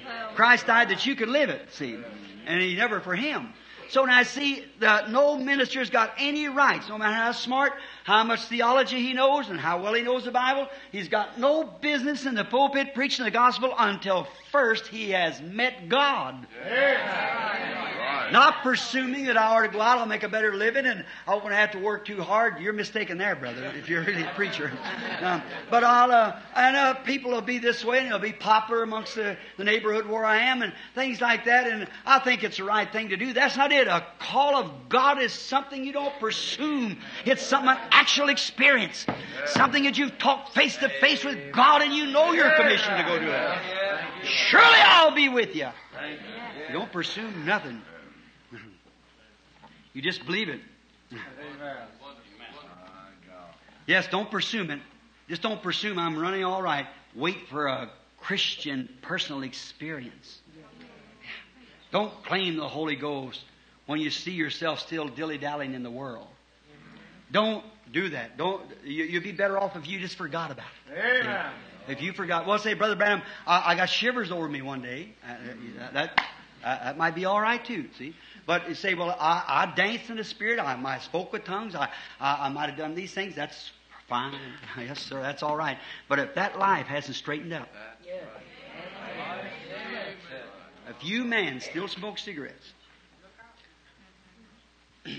tell jokes, take sociable drinks, lie, cheat, not honest with your neighbor, not even honest with your family. Amen. And claim to have the Holy Ghost, Shh, don't you testify that no more, brother. And you women that hasn't the common decency to let your hair grow out like God told you to. That's right. The Bible said that a woman that'll bob her hair dishonors her head and her that dishonor her husband. And you that'll wear these little old garments like the rest of the world wears, the Bible said that he, the woman that'll put on a garment that pertains to a man, is an abomination, Amen. filthy in the sight of God. And then you claiming to have the Holy Ghost? You're presuming you've got it. But when you get it, it cleans you up. That's right, makes you different. You that claim you have the Holy Ghost, and you that's got long hair and where your dress is neat and everything like that, and you'll stay home on Wednesday night to watch a program, a television program, instead of going to church to prayer meeting, you're presuming you got the Holy Ghost. For when the Holy Ghost is in there, the love of God is so constrained in you that you just can't stay away from the people. See? You that has to be forced to prayer. What if my wife, if I told my wife, uh, if I'm married, if I was married, I told my wife that I, I loved her, and that was a lie. And when it really come to the showdown, we, uh, it's, a, it's an artificial love. I'm just, uh, I'm, I, it's not really the truth. See, it's just like you can wear artificial teeth. If you have no teeth, that, that's all right. You have to have something to chew with, so you get artificial teeth. That them teeth's all right to substitute until you you get more. But that them teeth is not connected with you. They're not connected there. They're all right. They're a substitute, but they're not connected with you. They'll not come in the resurrection because they're not connected with you. That's right. If you had an arm cut off, you put on an artificial arm, it's a substitute to something, wear a glove and so that's, that's all right. It's perfectly all right, see, to do that. But that artificial arm will never come. Nothing artificial will ever come in the resurrection. And neither will an artificial Christian ever rise in the resurrection. You're not connected with Christ. And if you don't truly love your wife better than any other woman in the world, she's not yet, there's something wrong. If you don't love your husband, if you trifle on him and don't live the right kind of life, there's something wrong. That's right. She'll not, he'll not be there so to resurrect. You might have married him. You're living honorable to him. That's fine. I, I appreciate that. You should do that as a lady for your children and you man to your wives. That, that's right. You should do that. Honorable. But in the resurrection, that'll not be her. You, just same as in Christ now, you've got to be connected part of Christ, not something artificial put on. I go to church and say the doxology and the Apostles' Creed and so forth, and I believe I'm running just as well as the rest of them. Brother, you're presuming. Don't you just take that for granted. You're walking on ground you actually have no authority to claim the Holy Ghost. Yes. You have no actual authority. What did we say back here, Webster said? Webster said to venture without actual authority. You're venturing out, saying, I'm Pentecostal, when you haven't got the experience and you haven't lived in the life of Pentecostal. What? Without actual authority or taking it for granted. I spoke with tongues, so I suppose I got it. I believe in speaking in tongues too, but if the life doesn't follow it, then it was no good. sure. I've seen witches speak with tongues. Wizards interpret it, see. Now, I know that. And I've seen saints speak with tongues. It's interpreted too. But you see, it's got to be a life. By their fruit you shall know them, the kind of life it is. And look at our Pentecostal message today in preaching and our people letting down constantly, even in normal little things that can't even get on a foundation of common decency. Then how are we going to claim the Holy Ghost? It's time, brother. No one of the world says you ain't got what you claim to have. Yes. We're presuming it. We're taking the name of Pentecost without living the life of Pentecost. A life of Pentecost is a consecrated life filled with the Holy Ghost, rich and royal, till there's nobody can put a finger on you. That's real Pentecost. Oh, don't we? What, why would you want to substitute? Why would the devil trick you into something like that? Reading here not long ago, how easy the devil can trick a person to that. I was reading the life of St. Martin. Many of you have read that, of course, uh, in the Nicene, uh, post-Nicene Council. Fathers, rather and how did Satan come to him so real that he came to this Martin. He was dressed with a fine crown on his head, beautiful to look at, shiny hair, golden shoes. Martin had staggered him when he seen the vision of him stand there. He said, "Don't you know me, Martin? I'm Christ." Martin was a man filled with the Holy Ghost, and it really done right. See, just listen to this. And he said. Uh, Accept me, Martin. Why do you stand hesitating? Martin looked back and said, Don't. My Lord does not come back with a crown upon his head. His saints crown him. Yeah. The scripture, stay with it. Mm, yeah, He's on the word. One night in a school, one of his students, a minister, had a school, the monastery, and many of the, which they call them now, students and Bible schools. But one of the students began to get a self-styled feeling. He said, I'm one of the prophets of the Old Testament. Y'all listen to me. We have that today. Listen to me. A real prophet never says a thing like that, friends. Last word, last person to say that. Y'all listen to me. The Lord's given me authority. He kept doing that. The real brethren never paid no attention to him. Neither the bishop. Just went on. And finally, he said, Because you all haven't believed me, I'm prophesying. Tonight the Lord God will come down and give me a white robe to sit among you. I'm one of the prophets of the Old Testament. Doesn't that sound kind of natural about today? Check it up now. Just go. Someone said not long ago, had it in a paper, God come down, took him up before God the Father, and felt angels with feathers on their wings. All right, then this that night, about midnight, truly, there was a light come on in this place, and they only had torch lights in them days. Real light, you heard whisper to people. Directly walked out with a white robe on. Everybody felt of it, never seen anything like it. Everybody come around, the bishop come around, looked at it, not even what fabric it was, beautiful. It was not a white robe, it was a, it was a purple robe, real puffy and pretty, never seen anything like it made in all time. Wouldn't Pentecostals have swallowed that up? Mm-hmm. My, that would have been it. Yes, sir. So, the old bishop was a pretty smart man. Oh, they, what was the Marathon church back there? They stayed with the Word. They never pursued nothing, no matter what kind of a sensation it was. God bless your hearts, brethren. Stay with that word. I don't care how much your pastor, how much John Doe or somebody else says, or the church or the organization says this, that, or the other. It's all right. Do the best you can. Don't you believe it? Hallelujah. Just stay with that word. So this robe was natural. And he said, Now you see, from this forth I sit among you. And this lovely garment sent down from heaven. Whew, wouldn't that have tore up a Pentecostal meeting, brother? Wouldn't they have done it? Mm. See? Blinded eyes, just received something. Oh, it's so easy to be deceived. See? That's right. Don't you take that. Said, Lord, give me this. And now you all have to know that I'm a prophet. I'm one of the Old Testament prophets. Now you all listen to what I tell you. See? I'm going to give orders around here from now on. But somehow the old bishop, it didn't set with him. There just wasn't, something wasn't right.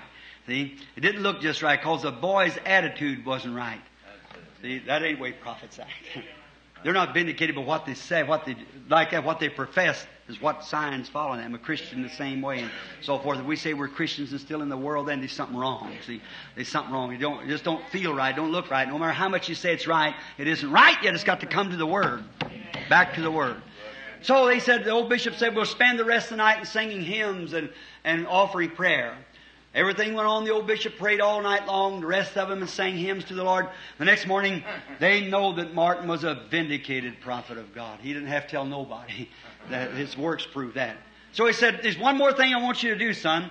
He said, "I want you to go stand before Martin." He said, "Oh, I am warned not to stand before Martin." there you are. There you are. He that's got good gold don't have to fear taking it to the touching machine. He that lives a life above reproach don't care what the world calls him holy roller. Come on. That's right. Right. When a man lives a life above reproach, when the woman lives a life above reproach, she can hear any kind of a word preached out of the Word of God, or he either one. Doesn't bother. Certainly not. You don't have to go fear the touching stone if you got real gold. You don't have to worry about it. It'll stand the test. And so they said, You're going anyhow, because they know that Martin was a vindicated prophet of the Lord. So if God had been with him and the things that he had done had proved that it was. So they started to pick him up to take him anyhow, and the robe vanished. See? How easy, presuming that honest boy, presuming he'd heard a voice. How easy it would have been for that bishop and any of them to have fell for that. But them brothers stayed with the Word. When that Nicaea council come up there, they started the argument. Many of you ministers know what I'm talking about. The ones that real schools like St. Patrick and them that went over into different ones that in Irenaeus and the different ones, that, they stayed with the Word. The rest of them took dogmas and went off, and there it is yet today. But the real believers stayed with the Word. Bless. I don't just pursue nothing. Stay with that word and God's obligated to make that word is a seed and that word will bring forth everything it promised to bring forth. It'll do it. It'll take the world out of you. It'll sanctify you. It'll make you live a different life. It'll make you do things that you thought you did, couldn't do. Amen. Because it's a word in you. Don't presume you have it. Watch your life and measure up and see what your life is. See the way you're living. See if you're in the faith. Search out and see if everything's going just right. See if the world still's got a, a love so much it'll call you away from the things that's really of God to love the world. If it is, brother, check up right here. Stop right here. Say, Satan, you take that dirty thing back. Ah, I will not receive it. Well, over so and so's church they do that. Brother so and so lets his people. I don't care what brother so and so does. The word says not to do it. That settles it. Right. Well, they they're the greatest organization in the country. They all do it. They say it's all right. Yes, yeah, I might say it's all right, but when God says, see, God's word says. Satan said it is written. Jesus said it's also written. See? There it is. See, it's written. We must keep the word of God. Don't pursue nothing. Just don't take it for granted. Don't venture out when you haven't got authority to. The thing to do is stay there and wait. If it's 10 days, 20 days, 10 years, or whatever it is, until you are dead positive and the Word witnesses by itself that it's so. And you're right. That life will straighten up and come right to tall. Come right to its place. It sure will. And the church, I've often wondered, I'd like to walk into a church. I hope I get to see it before I die. I'm closing. Walk into a church sometime and walk through there and just see. Oh, how sin couldn't even sit in that church. Any member would have to confess it before they even got there. The Holy Spirit would call it right out. Just like that. See, just like see the women sitting there look like ladies. See man like man, really man of integrity. Holy Ghost filled man, Spirit filled. Let this one sin be in the church anywhere. The Holy Spirit call it right out. It's like Ananias Sapphira. Have it right there before you see. Oh, it's a church I'd like to see. I wish I could see it. I fought across the country's friends. I beat, I battered, I, I've done everything, hollered at people, and sometimes condemned their organizations and things. Not the organization. It isn't that. The organization's fine. I ain't got nothing against that. But listen, brother, so many people, see, are depending on that organization. See? If you're going down the river towards your falls, and I seen you was in a little boat and that boat was going to sink and me fussing at you, it isn't because I don't love you, it's because I do love you. See? You'll bust up on the falls. And if you say, well, our, uh, we belong to this, but Brother Branham, I tell you, we, our pastor, he's a good man. I don't doubt that a bit. And the man's honest. He's presuming that he's right. And he said, well, he says, well, there's no such a thing as divine healing. There's no such a thing as speaking in tongues. There's no such a thing as these things. That's not right. Well, he says that's wrong. His organization teaches that. Well, I'm not against his organization, but that thing will bust up. Jesus said, these signs shall follow them that believe. See? Don't presume, be sure. Then you've got it. When you are sure, how many would just really like to have that kind of experience? Would like to walk into a church like that? Would it be wonderful?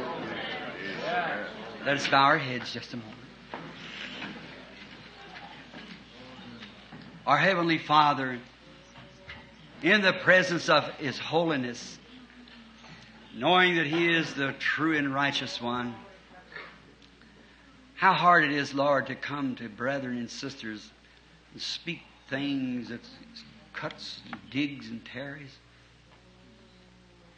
How hard it is to say those things, Father. I, I pray you be merciful to me and know that my heart goes for the people and love it. I, I just love to be with them.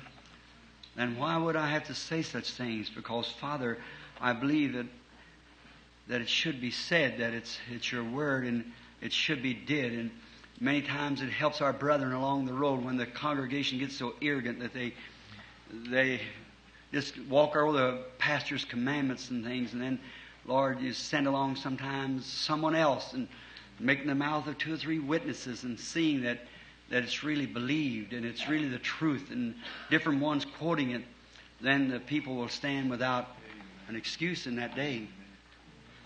Father God, I know there's no one here that would want to be lost on that day. The very farthest thing from their mind would be to be lost on that day. And Lord, no matter what we've done, you said, except a man be born again, he cannot even see the kingdom of God. Then, if we're born again, we're children of God, and the things of the world are dead to us. We do not associate in them no more. They're, they're dead. And I pray to thee, Father, that you will be merciful tonight and grant that every member of the church that's been associated in such things as uh, a little coldness and getting back into the world, that quickly they will be like the dove that was turned from the ark to go find land and come back. It could find no rest for the soles of its feet upon the dead carcasses and knock at the window until Father Noah let it rest inside the ark until the floods had gone down. Oh Lord, may that person return back to God tonight. May the church return and whole. May this be a time of searching in Phoenix. May the churches be stirred to holiness, Lord. And may there be a, such a moving to see that the great moves that you start up and, and the power of God begins to flow among the people and then whirly and indifference and impersonations and, and uh, carnal comparisons and, and worldliness creeps into the church just exactly like it was our text tonight. They did run well. They come out of Egypt under the circumcision and in the blood of the Lamb, and, and they were doing fine. But when they come up there to another part of your word and then doubted it, right there they stood. And they lost the battle. And Father, we pray that that'll never happen to your church in this last days. God, don't let the battle, uh, let us be defeated. Let us lay all the Achans out and the, the, wedges out of the camp and, and come back to the Word and come back to holiness and come back to righteousness and living for God in the power of the Holy Spirit. Grant it, Lord. Through Jesus Christ, I pray that you will put a hunger in people's heart to see that church like it was back in the old days when they didn't even have as much as a, a fixture in the church. Didn't even put an altar in it because pagans would fall before the altar and prostrate themselves before the pagan idols, and they was afraid to put an altar in the church because the people, the simple converts, might uh, try to worship the altar instead of the, the living God, and they'd fall on their knees right out in the open and lay their hands right up to the unseen God because they love that after effects of the flowing of the Spirit set on old cold slabs of, of rock and, and on the ground to listen to some godly man explain the gospel and the power of God, and then the Holy Spirit fall in the meeting. Oh God. See them going to lions' dens and to the fire pits and, and everything, Father. And in the resurrection, where will we stand? They may not be required today to go to pits and to lions' dens, but God, we're required to live decent and holy and, and after the pattern of God, to live godly, searching and praying and, and waiting and watching at any moment He would come. Not afraid for Him to come, but love His appearing. Grant it, Lord. We'd love to see that great church called together. And this portion at rest and sojourning here in Phoenix, we believe that you've got literally hundreds of the members of your church sojourning here in Phoenix, waiting for that time. Lord, they're not presuming, they're filled with the Spirit. Their lives tally out and show that they are. They're your children. And there are some would love to be that way, Father. They have just maybe presumed and they look back on their lives and see that it just doesn't operate that way. There's something wrong. I pray, Father, that tonight, will, if there's any here, this will be the night that it'll be called up. That they'll not be ashamed, but will stand and say, I'm wrong. God forgive me and help me from this night on to really come to the Word and believe it all. And be filled with the Spirit and sanctified in such a way that my testimony will not be against me in the city. Grant it, Father. Now, while we have our heads bowed, our eyes closed, I'm going to ask you, as, as your brother, as a pilgrim with you, seeking a city whose builder and maker is God. And I wonder, some of you sisters here tonight, some of you brethren, no doubt you're good, sincere. I have not wanted to hurt, but I, have wanted to tell you what's the truth, the Word of God. And I've been in your city and helped revivals. You've seen that that I believe in God. God doesn't answer sinners. We know that. And uh, we, we, I believe to be a Christian, and I, and in your pastors has told you uh, through the city here, and you find out that you're confessing that you've got the Holy Ghost, and you find out that you still tally in the world, dilly dally out there at the world. You don't want that, do you, sister? You don't want that. You're too nice a person to be that way. You wouldn't miss it for nothing. And now, from tonight on, God, if you never heard it before, God will hold you responsible for it. He'll hold you responsible. Brethren, if you're guilty of some of those things that we've been talking about, you, you don't want to be like that, do you, brother? Certainly not. You want to be a real Christian. How can God ever take us into algebra, as I said, when we can't leave the kindergarten? See? We, we might have emotions. We might shout and praise God and dance in the Spirit and uh, all like that. Uh, that. That's all fine, brother, sister. I believe in that too. But I've seen them dance right around a pagan idol the same way, shouting and screaming and speaking with tongues, you see. So it, it's, it's a life that counts. See, it, uh, by the fruit they're known. And you see that you're, it isn't telling you. Would you like to be a real Christian? And I want you with your eyes closed praying, if you will. I want you to be real honest now. This, right now, be real honest. Sin cannot be covered by drinking, by casting it aside, by joining a church, by trying to do better. Sin can only be killed by the power of God, the blood of Jesus Christ. Wouldn't you want a life like that? If you would, and you are, you believe that God is in the building, His never failing presence is always near, no matter where you are. A vision of the morning, He told me that. He said, then don't I fear. He said, stand up boldly, because the never failing presence of Christ is near. Would you want to be that type of Christian like you, you really know you should be, you, you're trying to be, but you just haven't reached that place yet? Now your own life proves it, see. Raise up your hand to God to say, God bless you. That's honest, sincere hearts. I really want to be. Now what if you have, if you know in your life that you're not tallying up to what a Christian is required to do, and then even now in the presence of the Holy Spirit, Satan makes you keep your hand down and won't receive it. Now, what about that when you know right here with the scriptures that you're wrong? I say that in love, respects. See, what a horrible thing that is. See, that you would know that. I don't say that you are, but I say if you would know it and know that your life, look what you do and the things you're acting, see your life doesn't compare with the Bible and you hear the Gospels preached, you read it yourself, and you know it's wrong to do those things, and yet you do it. See? Wasn't that a horrible thing? Now, at least 20, 30 hands was up. Was there one left out would like, now don't nobody look, just let me look, I want to pray. Some that was left out would put up your hand. I see in the balcony, yes. God bless you, there's plenty more, yes. God be with you. That's really sincere. Why don't we settle it tonight? Just why not we just say tonight, let, let's settle it.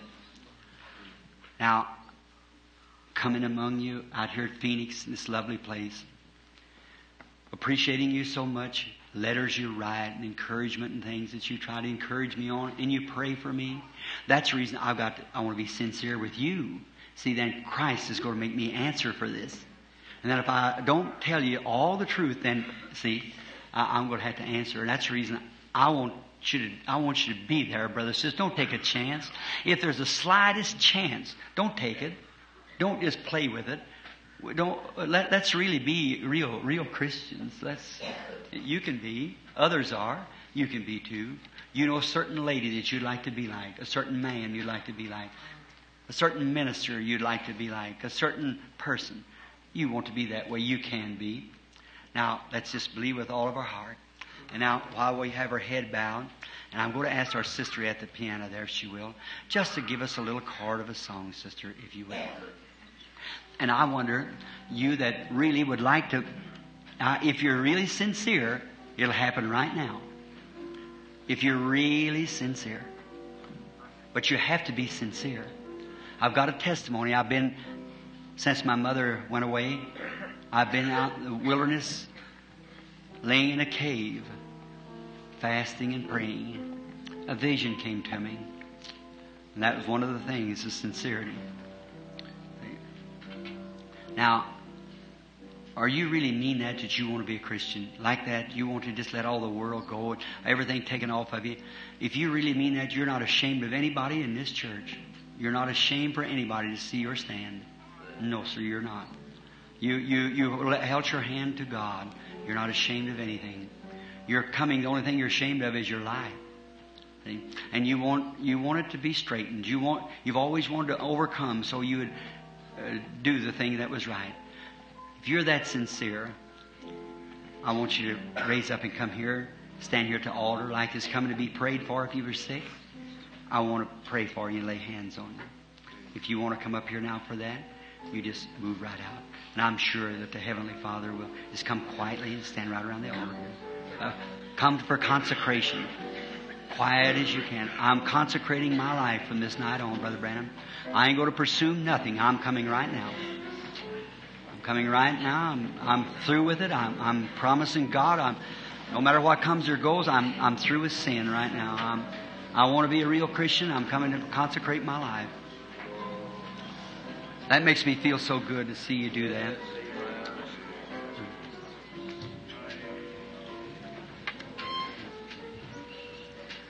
Uh, just, a, just a moment or two longer now.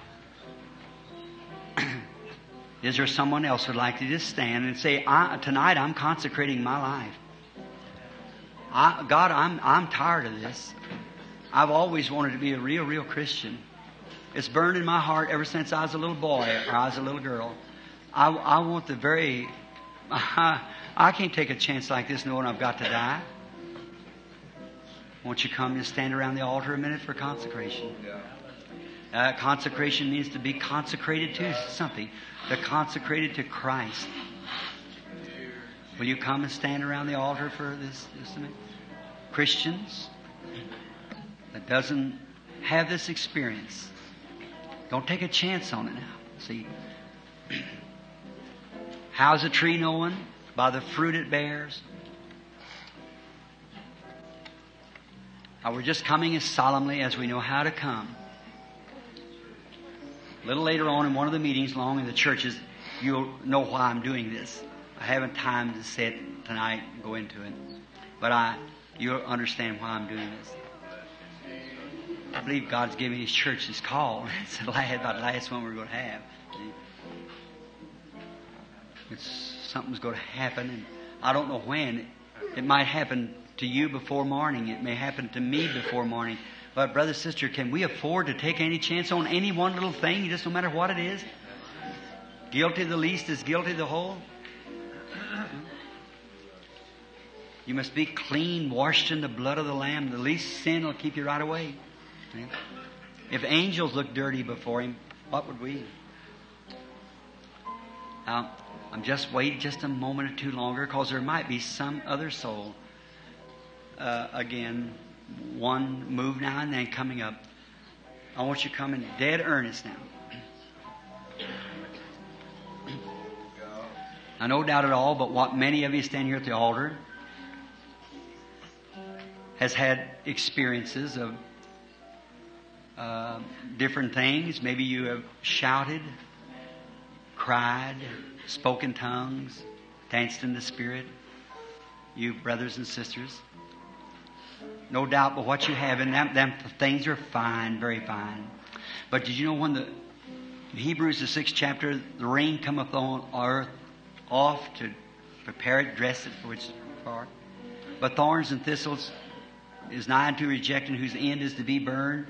How did they know the difference? The same spirit, the same life, the same water that fell upon the wheat fell upon the thorns too.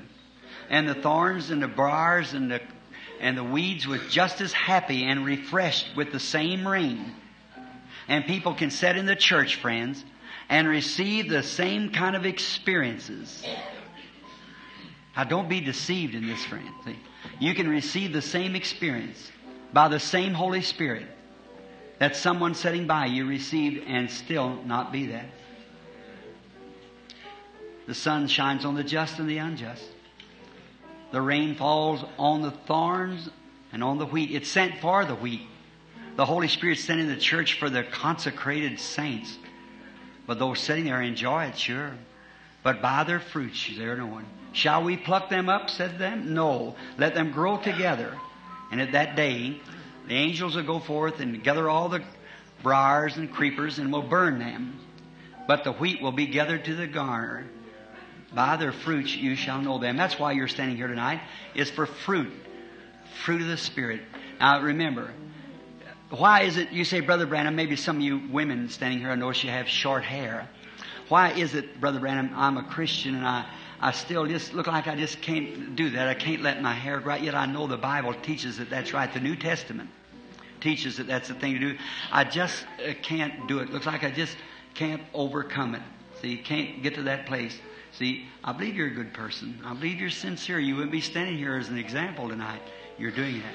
And that, that's what you must do. It's a scripture. You must do that, see. Some of you, brethren, God only knows your heart, what you're standing here for. But things that you want to overcome. Now, you, you can do it if you'll just accept it this way. And say, Lord, I'm nothing now. And I'm just yielding myself to you, and here I come. By your grace, I'm going to do it. Now, you, you can't do it without Him. There's nothing in the world you can do. You have to let Him do it. You just consecrate yourself to Him and believe it with all your heart, then He'll do it. He will do it for you. See? If you'll just take Him at His word. He wouldn't do one that way and wouldn't do the other in that way. He'll do all of you that way. See? He'll make you everyone the right thing. I want all you people that are Christians and living above these things, I want you to pray. I want you to pray with me, especially the minister brothers, to pray with me. I want each one of you now down deep in your heart. See? You know that the rain has fell on you. And you say, Brother Branham, I danced in the Spirit. I spoke with tongues. That's truly. But look at, see? There's something ain't right there. See? See, you've got to get from this weed now to a wheat. Humble, sweet, with the Word, obedient. See? Obedient to the Word. I just let the Holy Spirit come in and let God change you tonight from what you was to what He wants you to be as we pray. Our Heavenly Father, I realize that around this altar, which the church is an altar, the place where people come and place themselves upon it to be received as a burnt offering unto the Lord. Now I know, Father, tonight, some of these people standing here, and their, their associates are in the churches here, and they stand here at this altar for consecration. And that's, that's a big thing for them to do because they're witnessing to the people as they stand here and before you that, that there's something lacking in their lives. And it's hard as I had to cut the poor little sisters tonight, Father, on their, their ABCs. Uh, and here they get right up from their seat, walk right up like a lady, stand there and say, Then God, if I'm wrong, mold me and make me. Here's brethren standing here likewise. Yet they raise right up out of their seat and come right on. Down in their heart there is a desire. And Father, Satan wouldn't put a desire in their heart to do right. He would put a desire in their heart to do wrong, continue on. Don't go up. Let it alone. Don't believe it. That's what he would say. Then how do we judge it? By the Word. Like I said, St. Martin, Paul, all the early bishops of the church and elders, they judged the cases by the Word. And now, tonight, they are judged by the Word, and when they're judged, they are chastened. That they should not be condemned with the world. So they have come now, Lord, to consecrate themselves to be set aside from the world. That they don't want nothing to do with the world. They want to be so completely surrendered to you to their whole being reflects Christ. That when they walk, talk, dress, act, it's Christ's reflection constantly in their lives. And Heavenly Father, I pray that you'll grant that to them. Now, knowing that the time is so close, the coming of the Lord, and to see this great uh, move through Phoenix just now among the people, and to see the times that we've come through in healing services, and see how their faith was give to me to, to help deliver the people from their sicknesses and afflictions. See your spirit move among us, Lord, in the vindication that you were there both physically and scientifically. And then tonight, this call, I give them to you, Lord, in my prayer. Every minister in here, Lord, every Christian that's walking in the commandments of God, they pray with me, Lord, and we give our prayers to you now in behalf of these people. May each one of them be consecrated from this night on, Lord.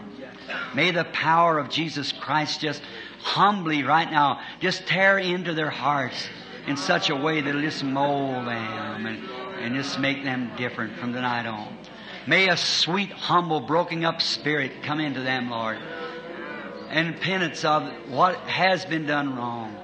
And may the a great determination of the of God's uh, grace come upon them to continue their lives in a sanctified way for you, Lord. Receive them, Father. We give them to you now as they consecrate their lives in the name of Jesus Christ. Now, with your heads bowed, I, as you've been praying, I trust. And you can't say one word to God unless He knows it. The weakest of saint makes the devil tremble. And you're His children. And have you fully, with all your hearts, each one of you, fully laid your life before God and said, God, mold me and make me the kind of Christian that's been talked about here tonight? That I, I have given my life to you. Just take all the things out of my life that's wrong, Father. And may, tonight on, I'm going to, I'm, by your grace, uh, I'll live every day for you watching for my life to pattern right up with that of the Bible requirements. If you've did that in your heart, will you just raise up your hands before God? Say, I have did this and I believe it with all my heart. The Lord bless you. The Lord bless you. God bless you.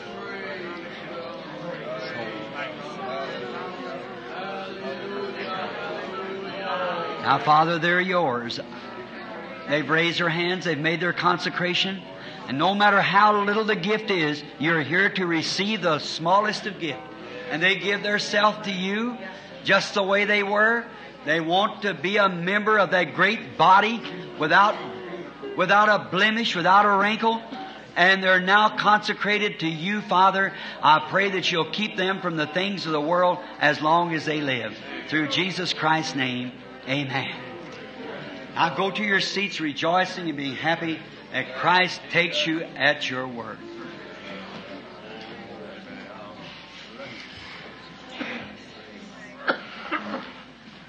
Uh, I do believe while they're going down, there's a lady sitting here in a wheelchair and a man, I believe, and they're talking uh, through their hands, uh, no doubt, but what they're here to be prayed for. Will you all bow your heads and let me go down and pray for them? Now, brother, that you can speak to them there in the wheelchair and, and what they are. See?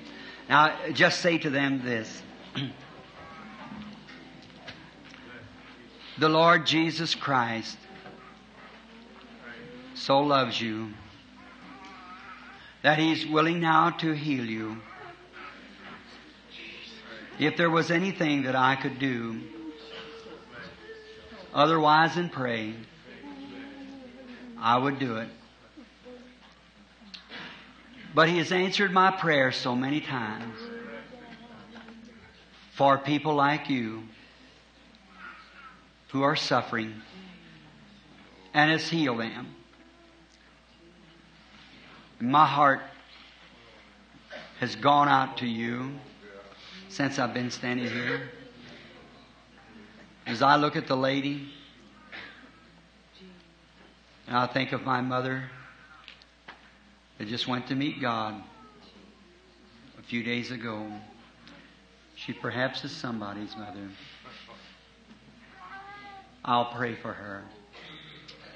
I want you to believe, sister and brother, that God will hear our prayer and He'll answer. And from this very hour, I want you to believe that the work is done. Now, to the rest of the audience out here, was anybody else come to be prayed for? Some sick people or something? Someone to be prayed?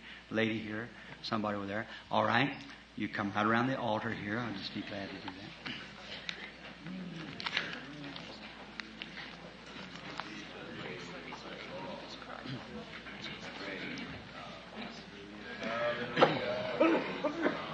Now, how many can remember here a long time ago about 14 years ago, down at uh, Brother Outlaw's church? Anybody remember Brother Outlaw's church? And I was down there about 14 years ago. Brother Garcia, and those down in there.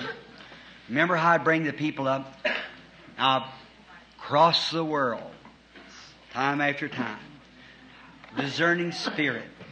I take you to word and order tonight. Did you ever see one time it failed? Never. Of the thousands of times that every time was perfectly exactly right. Is that right? Now all that knows that that's true, raise up your hands. Be in the meetings and hear it. What did he say? What he says comes to pass, then hear it. Now, visions doesn't heal people. Visions only vindicates the presence of God. See, I think that we really know that now. But the way I did then was just pray. There was a lady here that used to be out somewhere here in Phoenix. Uh, her name was Sister Hattie Waldrop, I believe it was. I believe it was. Her, uh, yes, she had cancer. Her husband was a plumber, and uh, they're usually in the meetings. I don't know where she's here night to not. I remember that she was in the meeting, and and they said she died, and she looked like it in the line. And I remember uh, the cancer in the heart, and the doctor here sent the X-rays and so forth to show. That's been about 14 years ago. She's living now. I remember calling pray for a little crippled, red-headed boy. The Lord healed him, made him well. So many things, just so many. Uh, it's just innumerable. innumerable. I, I say this with, with Christian sincerity. I suppose if I could write down every instant that taken place that I have seen Christ do since I've been a minister, I couldn't pile a volume of books that high. I believe that. I have uh, witness of doctor's statements of five people being pronounced dead, laid out dead, and come back to life again. Many that they claim that did, and I, I couldn't say that. I wouldn't say it unless there's some way to prove it, you see, and to know it. But seen him after being dead for hours, days. Well, the little Mexican baby down here in Mexico City had been dead for, well, died that morning at 9 o'clock and it's at 10 something that night. The doctor signed the statement. Baby, baby died with pneumonia. Had been dead all that time and stand out in the rain, that poor little Mexican mother. I never did one thing but just put my hands on the baby. I saw a vision, laid my hands on the baby, and started kicking and squealing.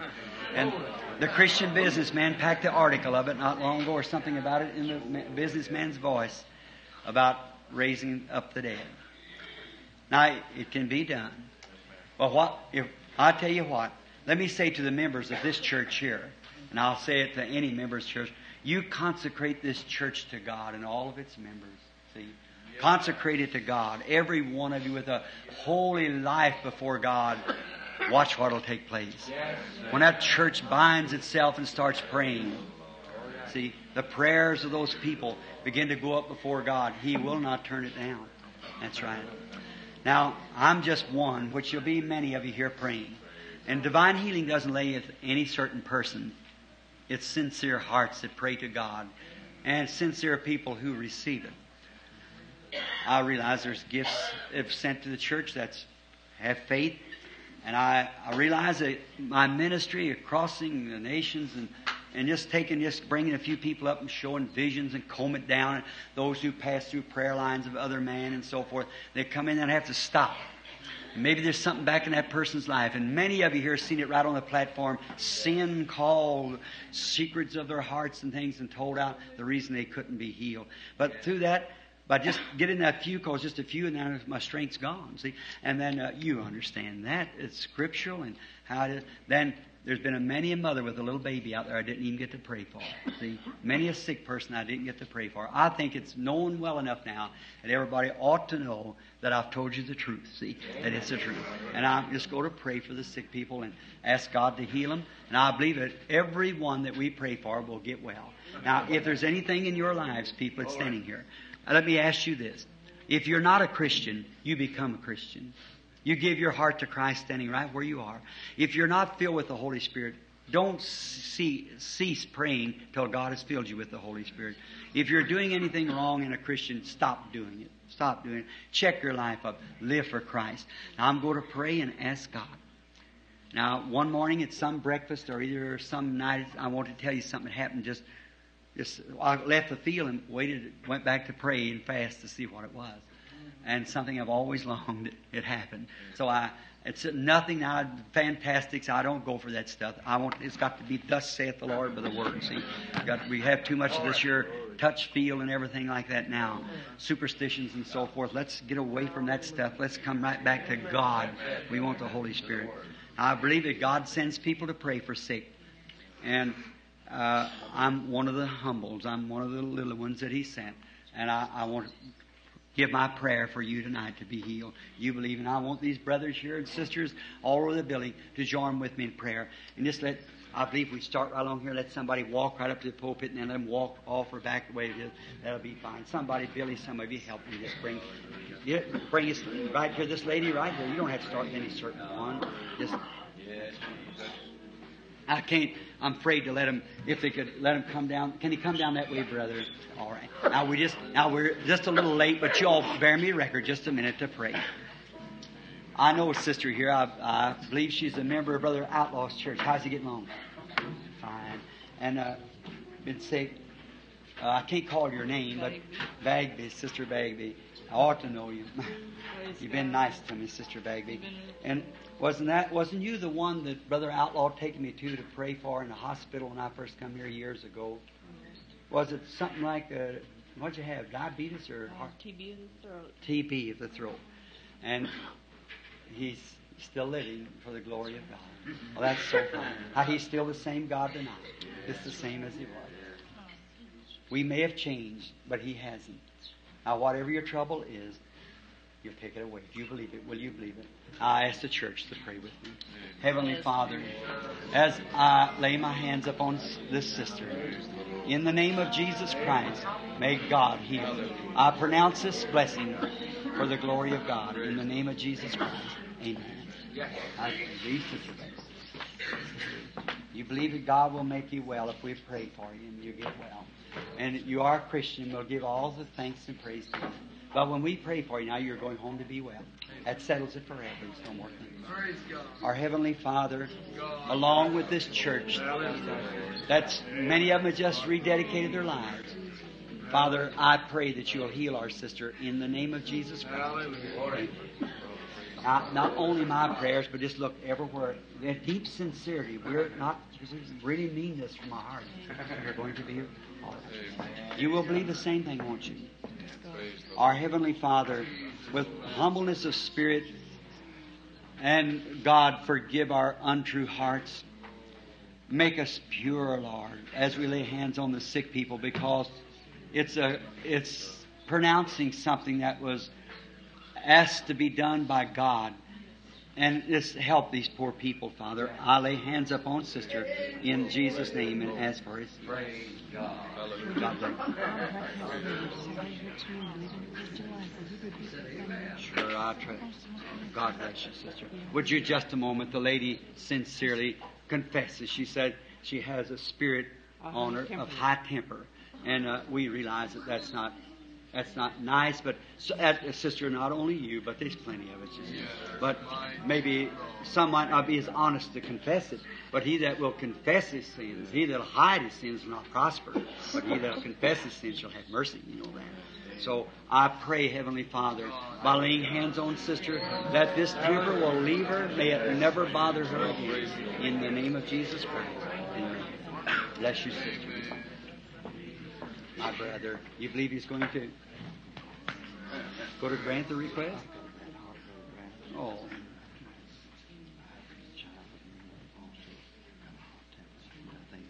God bless you, brother. Maybe that sea being a nervous might cause the heart to fly up. Our Heavenly Father, realizing that uh, we never know what time our heart's going to stop. Might any minute. And brother has heart trouble and with the temper that caused him to fly into tantrums. Oh, oh, that devil would like to take him to a premature grave. But I, as your servant, along with all these other servants tonight, we ask that in the name of Jesus Christ that the temper will leave him and the heart will be well and will be true to Christ all the days of his life. and be well to serve Him. In Jesus' name, amen. Bless you, brother. I believe it's all over. You Praise the Lord. How do you do? You believe that He will grant your request? Our Heavenly Father, we bring our brother to you under the name of the Lord Jesus. Bring him as it was under the cross and pouring him up. Look at those wounds there. Watch that blood as it drips out of his side and across his face. The Son of God dying that we might be cleansed from all of our sins and sickness. Grant it to our brother. Through Jesus' name, I offer this prayer. Amen. amen I believe it's over, don't you, brother? Let's go home. How do you do, brother? You believe now this is going to be the night? It's all going to be over from tonight. You're going to be well. Our Heavenly Father, as holding a hand of our brother, from this night henceforth, may his request be granted. He be well and live for you all the days of his life. In Jesus' name. Amen. Amen. I believe it's going to be it's going to be all right. Amen. How do you do, brother? This is the hour that it's all over. Make your decision now. Our Heavenly Father, as brother said, Amen. This is the time the decision is made right here in the presence of Christ. Amen. May it be finished from this night on. In the name of Jesus Christ, may He heal. Amen. Thank the Lord. Bless you, my brother. I believe it's over. Amen. How do you do, sister? Oh, may I have your handkerchief to go with this? That's all right. That's all right. It's something, another little token. I might say the soil, but I imagine that the garments that they wore in the old days. What about Jesus? He had one garment. He probably had to sleep in it, live in it. But look what it wrapped up. Amen. Amen. Amen. Our Heavenly Father, her precious husband is laying crippled, and here's his companion standing here tonight with a little cloth in her hand, and he's crippled. I pray, Father, that you'll be merciful and at the prayer of this church that's gathered together here, these that are sojourning in Phoenix and the different parts of the countries that's represented here tonight, our prayers will be heard. And when this cloth is put up on the man, may the power of God bring him back to normal life again. In Jesus' name, amen. Now, it has been asked. Now, let it be done. Amen. You please. How do you do, sister? Well, uh, uh, just your handkerchief, use it. You're, now, you're perhaps very sick. Do you want to tell your trouble or just a arthritis? That's 20 something years.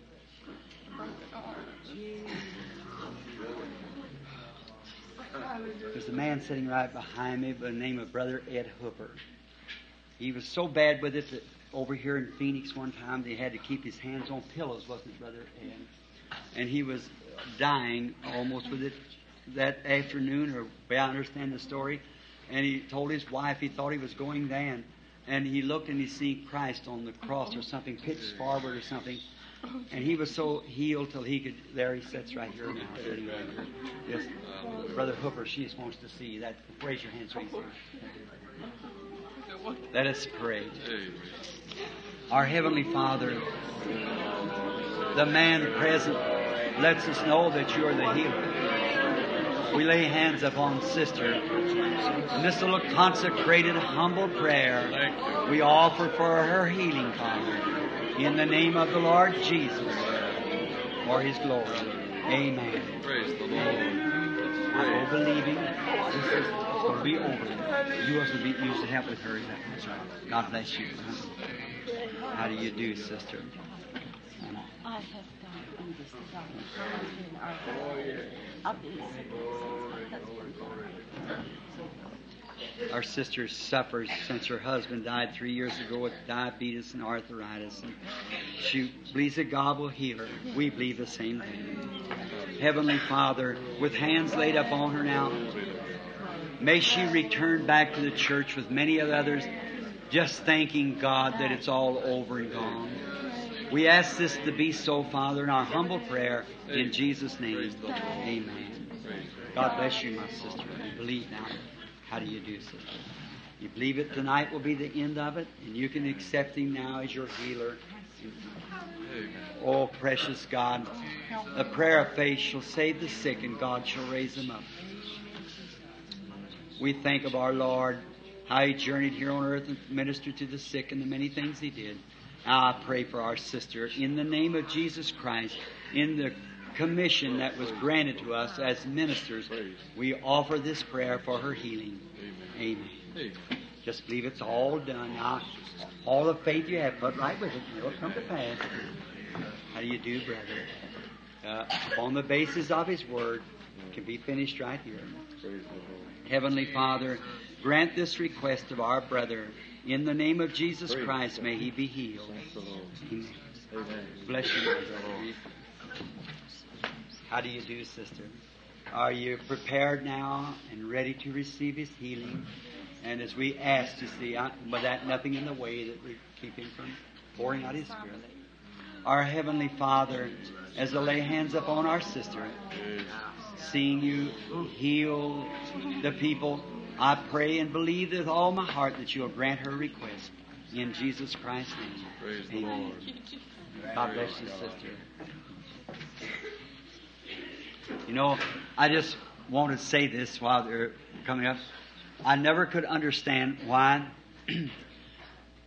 I just before even I become Pentecostal, I just just go and pray for the people. They, they just get well. I don't know. It isn't nothing I would have to do about it. It's just it's just believing Him, and I just offer prayer. And the first thing you know, people will be well. That's the way anyone does. We just offer prayer and believe it. They just get well. That's all. See. How many's been healed by divine healing? All oh, you see, you you can tell you're amongst Pentecostals and full gospel people. Them hands, they believe that. See, don't you see why the Lord is zealous of you? Not to try to hurt you, but to try to you know bring us into that place without a spot or wrinkle.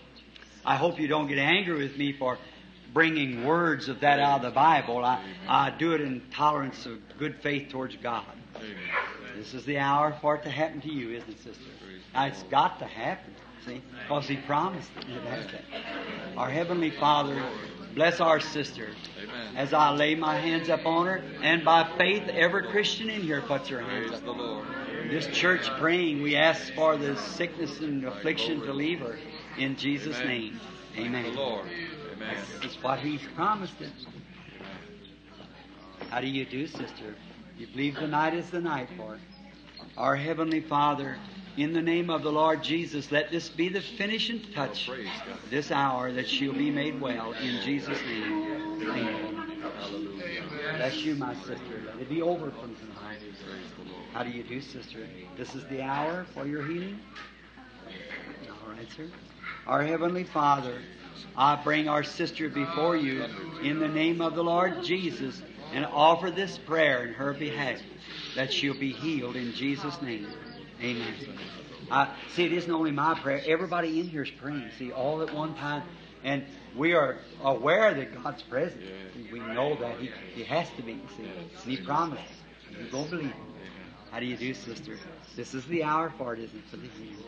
Our Heavenly Father, let it be settled for her from tonight on. May she leave this church tonight happy, rejoicing, knowing that it's finished. In the name of Jesus Christ. Amen. Hallelujah. Bless you, sister. How do you do, sister? This is the night for your healing, isn't it? This is the time right now before the Bible and the church and Christ. Heavenly Father, among the ministers, among the lay, laymen. All the saints of God, the angels, and the Holy Spirit, in the commission of Jesus Christ, that these signs shall follow them that believe. If they lay hands on the sick, they shall recover. Praise the Lord. So we claim it finished for our sister tonight, her healing. In Jesus' name. Amen. Bless you, my sister. We will do the same thing for you, brother. You will believe it. Our Heavenly Father, He said, He believes, so it must Amen. be done, Father. That's what you said. These signs shall follow them that believe. Amen. And he believes. So we thank you for his healing, Father. In Jesus' name. Amen. Thank the Lord. That's good. You know how to accept it and believe it. How do you do, brother? This is going to be the night of the healing. Just leave it lay here and walk away from it. Our Heavenly Father, we bring our brother to you in Jesus' name for his healing. He's going to leave it right here, Lord. And the enemy will have to leave him. He'll be made free again in Jesus' name. Amen. So be it. How do you do? You believe Jesus is going to heal you here tonight? Our Heavenly Father, as this child comes to receive her healing, we, the church, offer our prayer in the name of Jesus Christ for her healing. Thank you, Lord. Amen. Praise God. Amen. It's all over. It's all going to be over from tonight on. Our Heavenly Father, the people are believing. They believe they would be walking across the platform here. They're sick. They know what to do. They're trained. They know that this is the hour that they make their final decision. And they come for that confirmation. These signs shall follow them that believe. Now lay hands upon her in Jesus' name. So shall she be Praise healed. God. Amen. Amen. God you. bless you. Brother Branham, if it had been for you 15 years ago, I would have been dead. Is that That's true. At Brother Reed's service at Jonesboro, Arkansas. Jonesboro, Arkansas? My, many years ago. What was your trouble, sister? Well, I had a goiter. If you're, I don't know if you remember or not, but I had a goiter. Had some, it was out like this, and it affected my heart. And uh, that morning, the the majority of my people, were Jehovah Witness. That morning, I said, "He's just a prophet of the devil." But I went out to my garden. God spoke to me. He said, "Catherine, if you go to Brother Branham tonight, you'll be healed." Amen. And I went back in the house and I told them all. I said, if I go tonight, God spoke to me, I'll be healed. And we said, well, just go to please her. And they went with me, and the majority of my people now are Pentecostal. Praise Amen. the Lord. Praise. Could you hear the testimony? Amen. Praise God. Wait, uh, just a minute, sister. I'll repeat it. At Jonesboro, Arkansas, it's been some about 14, 15 years ago, she had a big goiter hung out on her neck. And she was a Jehovah Witness. And that morning, when she'd heard about our service up there for the Lord, she said, I was a prophet of the devil. And um, she went out in the garden to pray, and the Lord spoke to her and said, Go up there and she'd be healed. And the Lord healed her. She has no goiter. And her people, which were Jehovah Witness, most all of them are Pentecostal tonight. Now, if he can make that nice Christian woman's neck smooth like that, he can heal you, can't he? He sure can. Our Heavenly Father, with hands laid upon our brother, we ask for his healing in the name of Jesus Christ. Amen. God bless you. He's just the same for you as he would be for her. Is that right? Our Heavenly Father, a simple little prayer with simple faith. Oh, I'm so glad, Lord, you make it simple so that, that I can understand it. Just accept you. And Father, I pray that you'll heal him and make him well in Jesus' name. Thank the Lord. Amen. Thank you, Jesus. How do you do, sister? I had an operation for tuberculosis, and Oh. six of my ribs were taken out, and it hasn't healed right, and and it uh, gives me so much trouble. I can't use my arm Yes, ma'am. too good, you know. I see where you breathe too. I guess I, Yes, that's I such an breathe awful good. thing. I can't breathe good. My lungs collapsed, you know, on Oh, the yeah. side. Uh-huh. Now, That's suffering, saying I Yes, guess terrible. yes, and it put pressure on my heart. There's no reason for her to suffer any longer, is there? Amen. See, the doctors has perhaps operated and they've taken the ribs out of her lung and probably give her a pneumothorax treatment and collapse the lung, and and the lady's suffering, and you come believing that Christ will heal you, and you want to spend all your life for Him in service to do for Him. Then Christians, I think we have a right to bring this lady before Christ, and He'll heal her. Let us pray, all of us. Our Heavenly Father. Our sister comes in humble adoration tonight, knowing that her doctor has done all that he could do. He tried hard, but still it won't heal up. But thou art the healer. Let, let her be healed, Father. We commit her to you that you will heal her in Jesus' name. Amen. Amen. Bless you, sister. Be healed now. I believe it'll heal up and you'll be all right. Amen. How do you do, sister? Do you believe it he'll heal you tonight? I don't know what it is, but he knows. All right. He'll do it, or if you just believe him. You will? All right, let us pray. Our Heavenly Father, the lady comes believing, she said she don't even know what's wrong with her, but He knows. Whatever it is, Lord, she wants to get rid of it. We, she knows it's of the enemy. I pray that you'll grant her request Thank the Lord. in the name of Jesus Amen. Christ. Praise God. Bless you, sister. You go believing with all your heart. How do you do, sister? You believe it tonight will be the settling time. I was thinking the lady from Arkansas just testifying. I remember along the line, I'll never forget it. The lady holding a handkerchief. I thought she was weeping. And when she tuck it down, the handkerchief, she had no nose. Cancer had eaten her nose off. And um, her son was an exterminator over Texarkana. And I, I prayed for her. The very next meeting, a lovely woman standing there looking. She looked very young and looking at me. She said, Don't you remember me? And I said, I don't believe I do. And the boy started kind of weeping and looking. It was that lady. She had a new nose that grew back on her face. I know that sounds unreasonable, and I, I wouldn't, I wouldn't want to say something that wasn't right. So there, we shouldn't do that. We should be dead earnest when we say these things. But I looked at the lady who's standing there with no nose, and then a few weeks after I met her again, she had a nose, and uh, it, it just, she said, the cancer just quit eating, and after a while, it just started like something growing back, and there she had a nose again. Praise It was, so, it was so wonderful to see how he could do it. How he that can do that could heal you, couldn't he, sister? It's not the question of his power to do it, his willingness. And I would like to say this to you, sister, as a martyr that both of us has to stand like this in his presence someday. He's already did it. If he could just get you to believe it. And uh, there's a little act like to be a Christian, to be baptized and so forth like that. You believe it when I pray for you. You'll get well, sister.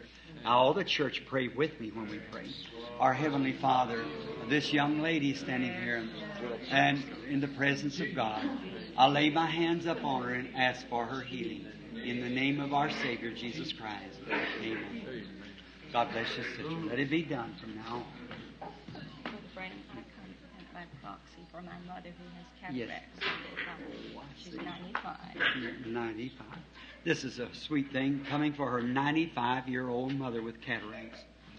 Our Heavenly Father, as she stands proxy, she said for her mother, well stricken in age with cataracts, we pray for her mother. Oh God, this church offers our prayer for her mother's healing. In the name of Jesus Christ. Amen. Praise the Lord. Don't doubt. The sister dear. Is it going to be? Fi- can you believe it? He'll be finished here. Our heavenly Father, with hands laid upon her, for a finished work to be completed. May it be so in her now. In Jesus' name, I ask it. Amen. Amen. Bless you, sister. My brother, you believing now with all your heart. Amen. Father God, we bring this young man to you here, laying hands upon him in the name of the Lord Jesus. May the finished work of Christ at Calvary be completed in him Amen. by healing him. Amen. Amen. Praise the Lord. Bless you, brother. Be it over tonight. Amen. How do you do, sister? We go believe it's going to be finished tonight. God's going to complete it right here. Amen. Our Heavenly Father, just it has been written, now it will be spoke, Praise. then it must be done. Let it be so in our sister's body. In the name of Jesus Christ, we ask it. Amen. Amen. Praise the Amen. Lord. We believe it now with all of our heart. It should be all right. Amen. Broken neck, No, it's bad throat. bad spinal throat, neck, oh, bad spine, pain all the time. misery. Well, sister, now each one of us, you're Christians, all of us. We just imagine how we'd feel with that on us. Now, what if it's just vice versa? The lady was praying for me, or what if she was praying for you? Now, how she's in misery all the time. Now, how you'd want someone to be real honest, sincere, and dead earnest about this? If it was me, I would. And now do unto others as you'd have them do unto you. Now, every one of you just hold this faith and like a real church say, as we are, say, Father God, take the misery from our sister. Our Heavenly Father, may she come back bringing this uh, piece that's around her neck, Amen. knowing she don't have to wear it no more, that it's been finished by Jesus Christ. As the church prays and asks this blessing, answer these Christians, Lord. They've consecrated their lives to you. In Jesus' name, may that she be healed. Amen. Just let it be over. Stop. Won't hurt anymore. You'll be all right. Brother, it be finished now. Settle it forever. Heavenly Father, in the name of the Lord Jesus, grant the healing of our brother. Praise God. We ask this for the glory of God in Jesus' name. Amen. Amen. Praise the Lord. Bless you, my brother. Be finished from now on. Lord, this little woman that stands here tonight, let the work of the Lord Jesus be performed in her body. Hallelujah. For by his stripes we were healed. Amen. We ask for this blessing in Jesus' name. Amen. Amen. Finish now. How do you do? You believe Jesus is going to make you well tonight?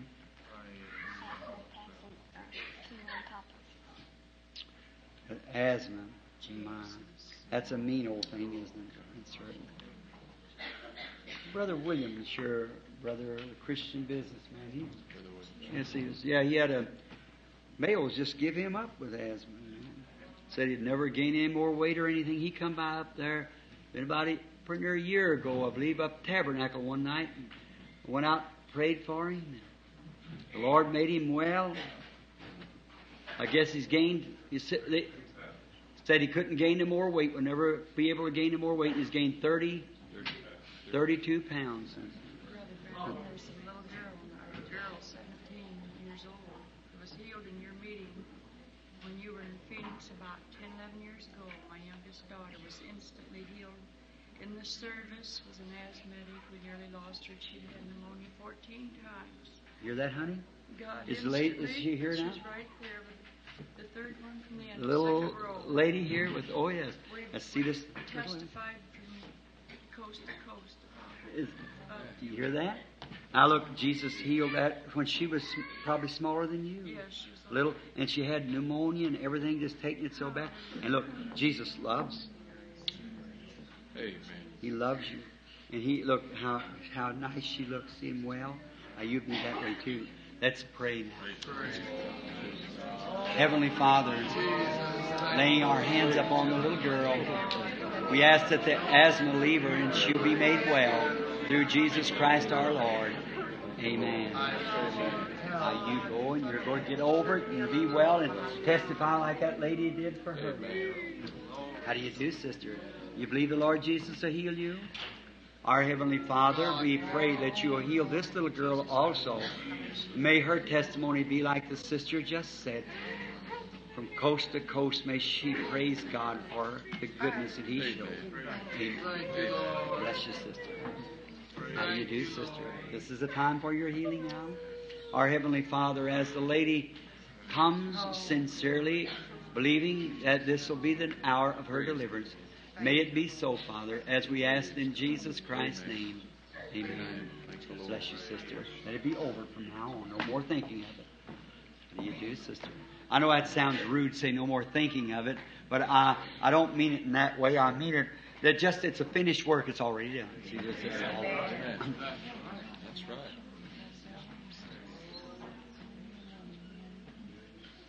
That's right. Right? You believe it, He'll make it all well. Our Heavenly Father, I pray that you will heal our sister and make her well. We lay hands on her in Jesus' name, asking for her healing. Amen. Just let it be finished in your mind, settled. We'll be all right. How do you do, son? Um, I got fever in, uh, in my stomach. Your stomach.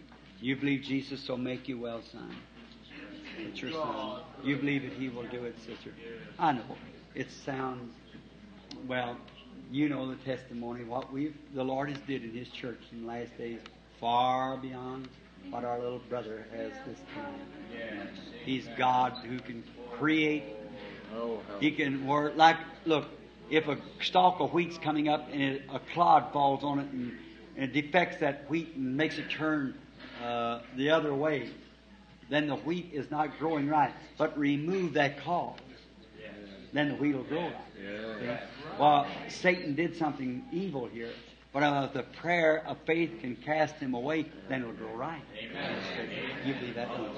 Now let us pray for this precious boy here. Heavenly Father, simple yet powerful. Let the power of God heal our little brother. May there be such a change in this boy that the mother will be so elated over it in the next few hours. We asked it in Jesus' name. Amen. God bless you, my brother. Believe in.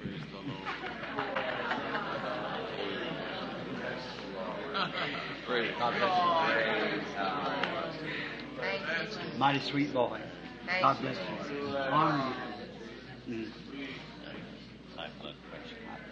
Heavenly Father, our brother confesses of the high blood pressure. I pray that you heal him, Lord. May it leave him tonight. May when he gets his next checkup or whatever it is, the doctor say, "Why, it's you're back normal again." Down in his heart, he'll be thankful, Lord.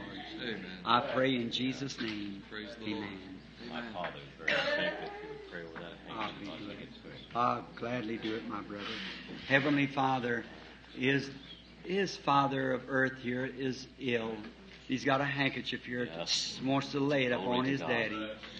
Oh Jesus. God, I pray that you'll honor the faith of his son Yes, and will heal his father Yes. in Jesus' name. Amen. Amen. Praise God. God bless you, my brother. May God grant every bit, and I believe He will. Sister, it's going to be over now on from right now on. It's going to leave. Our Heavenly Father, as we, your church, pray for our sister, her condition, may the power of God heal her and make her well. In the name of Jesus Christ. Amen. Amen. Bless you now, sister. Ask and it shall be given. How do you do, sister? Is he going to make you well from tonight? Our Heavenly Father, I pray that you will heal our sister, Praise the Lord. making her well. She comes and says she believes that it will be so. So be it then, Father. I ask in Jesus' name. Amen. God bless you, sister. How do you do, sister? This is the hour of deliverance for you.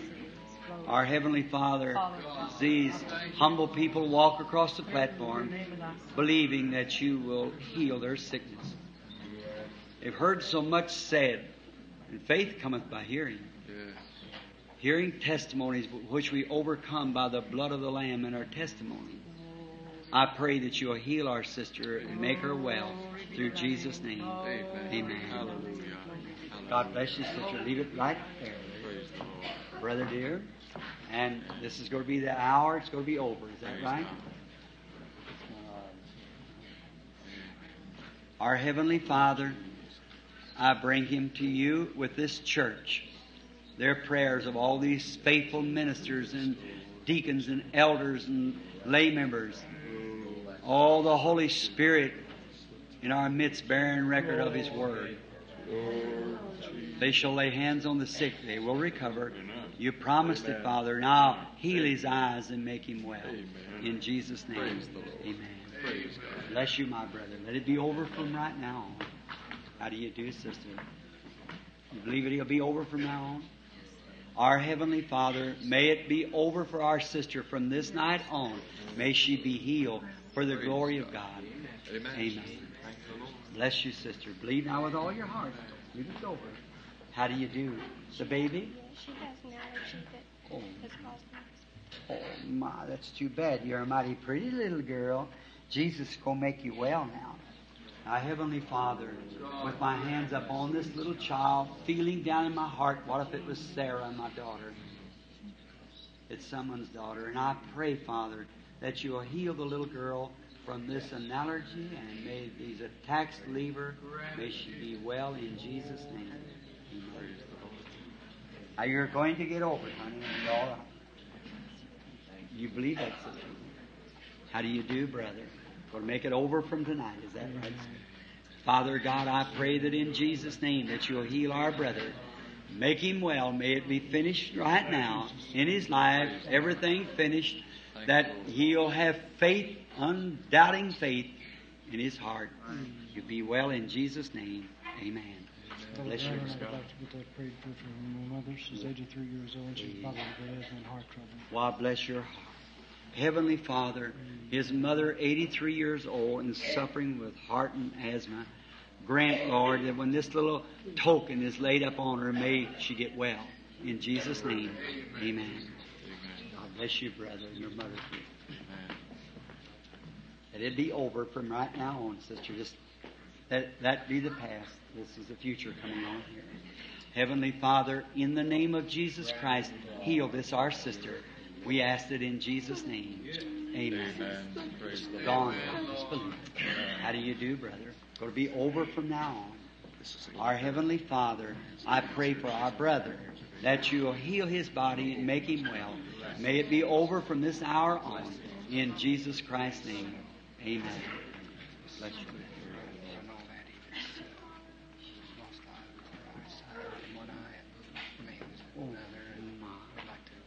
Have it prayed over. Well, I'd gladly do that, brother. You believe with me now that she's going to get well. Our Heavenly Father, the lovely lady somewhere that's waiting this handkerchief to be laid up on her. We send it to her for her healing in the name of Jesus Christ, the Son of God. Amen.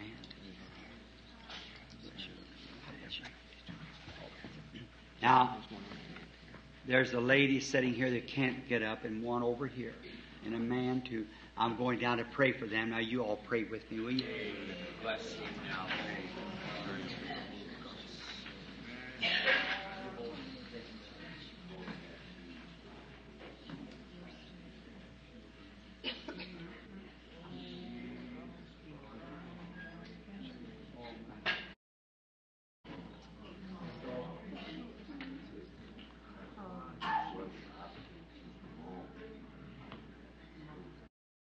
The lump that she had in her breast is gone and the pain is gone. Oh, well,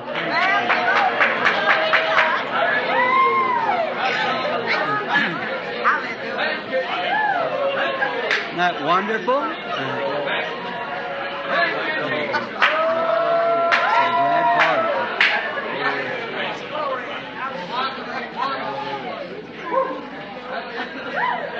So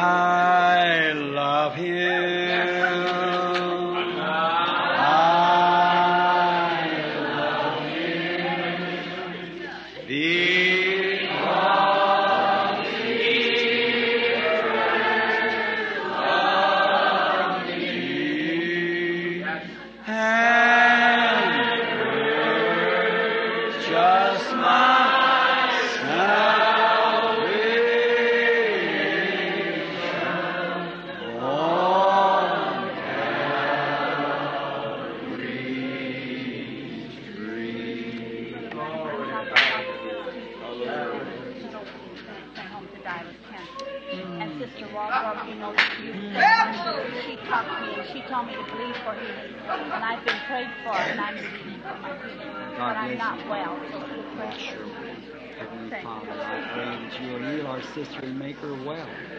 Jesus Christ's name, I ask that this will be completely healed for your Praise glory. the Lord. Amen.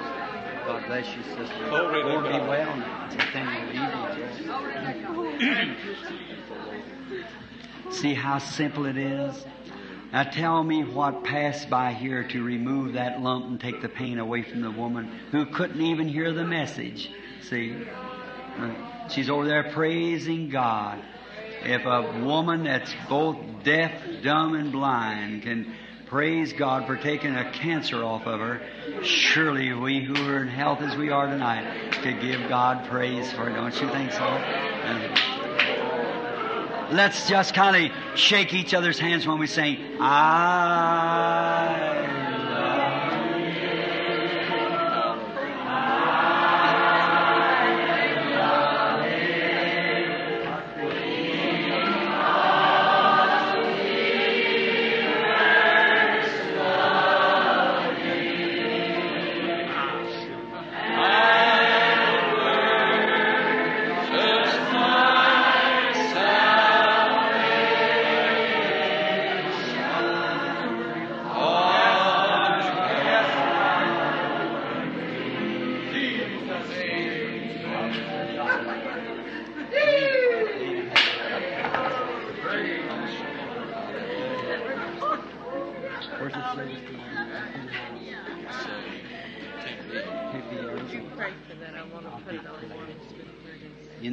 name of the Lord Jesus, grant that whoever this lays upon, may they be healed for the glory of God.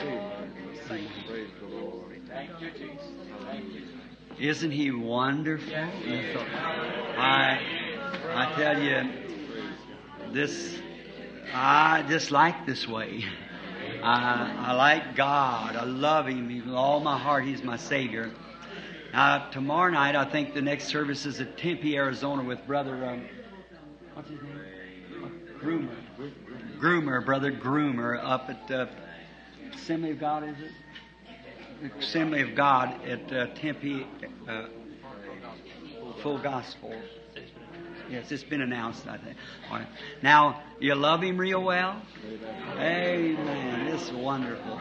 Now, I turn the service now to brother, the pastor. Uh, somebody, wait, someone to be prayed for just a moment. Go ahead. I for Well, I gladly do it, my precious brother. I for a sick wife, been sick for two years. now let's just believe, Father. I know the world might look down upon this and say, I don't believe that. What about the lady that testified a few minutes ago and had that goiter on her neck up there? What about, see, these people that's, little girl here, young little woman now, there was that asthma and everything in her condition. Look what all that we know to be true. See, he'll, be God to his wife too. Let's pray. Lord Jesus, Thank you, Lord. a sick wife, Hallelujah. I pray that this cloth laid upon her Hallelujah. will be a token of this meeting tonight and the Word of God. And may she be healed for your glory. Amen. God bless you. Brother mine, and I'm going to tell you this. 13 years ago, you down here in Phoenix. I sat back in the congregation. God told me if I'd go up and touch him, your garment, I'd be healed. The devil said, don't go. You get in front of somebody else. And you got up and said, there's somebody in this building. But he come and touch me, been healed. And I turned around and said to the little brother, I said, I'm the feller. Uh, bless his heart. Let's pray. Heavenly Father, God, I Now, do ask, God, I pray that you will my grant the us body, that we can hallelujah, Grant it me, in- glory to God. grant this, Father, in the name of the Lord Jesus. Jesus Hallelujah. Christ. You did it now. You fulfilled it after 13 years. You know, I wouldn't run ahead of nobody if I knew it. They that wait upon the Lord shall renew their strength. Amen. I'll tell you I'll get happy, God. It's all right, brother. Oh, it's wonderful. Well, see you tomorrow night. Most of you, if I, the pastor here now, brother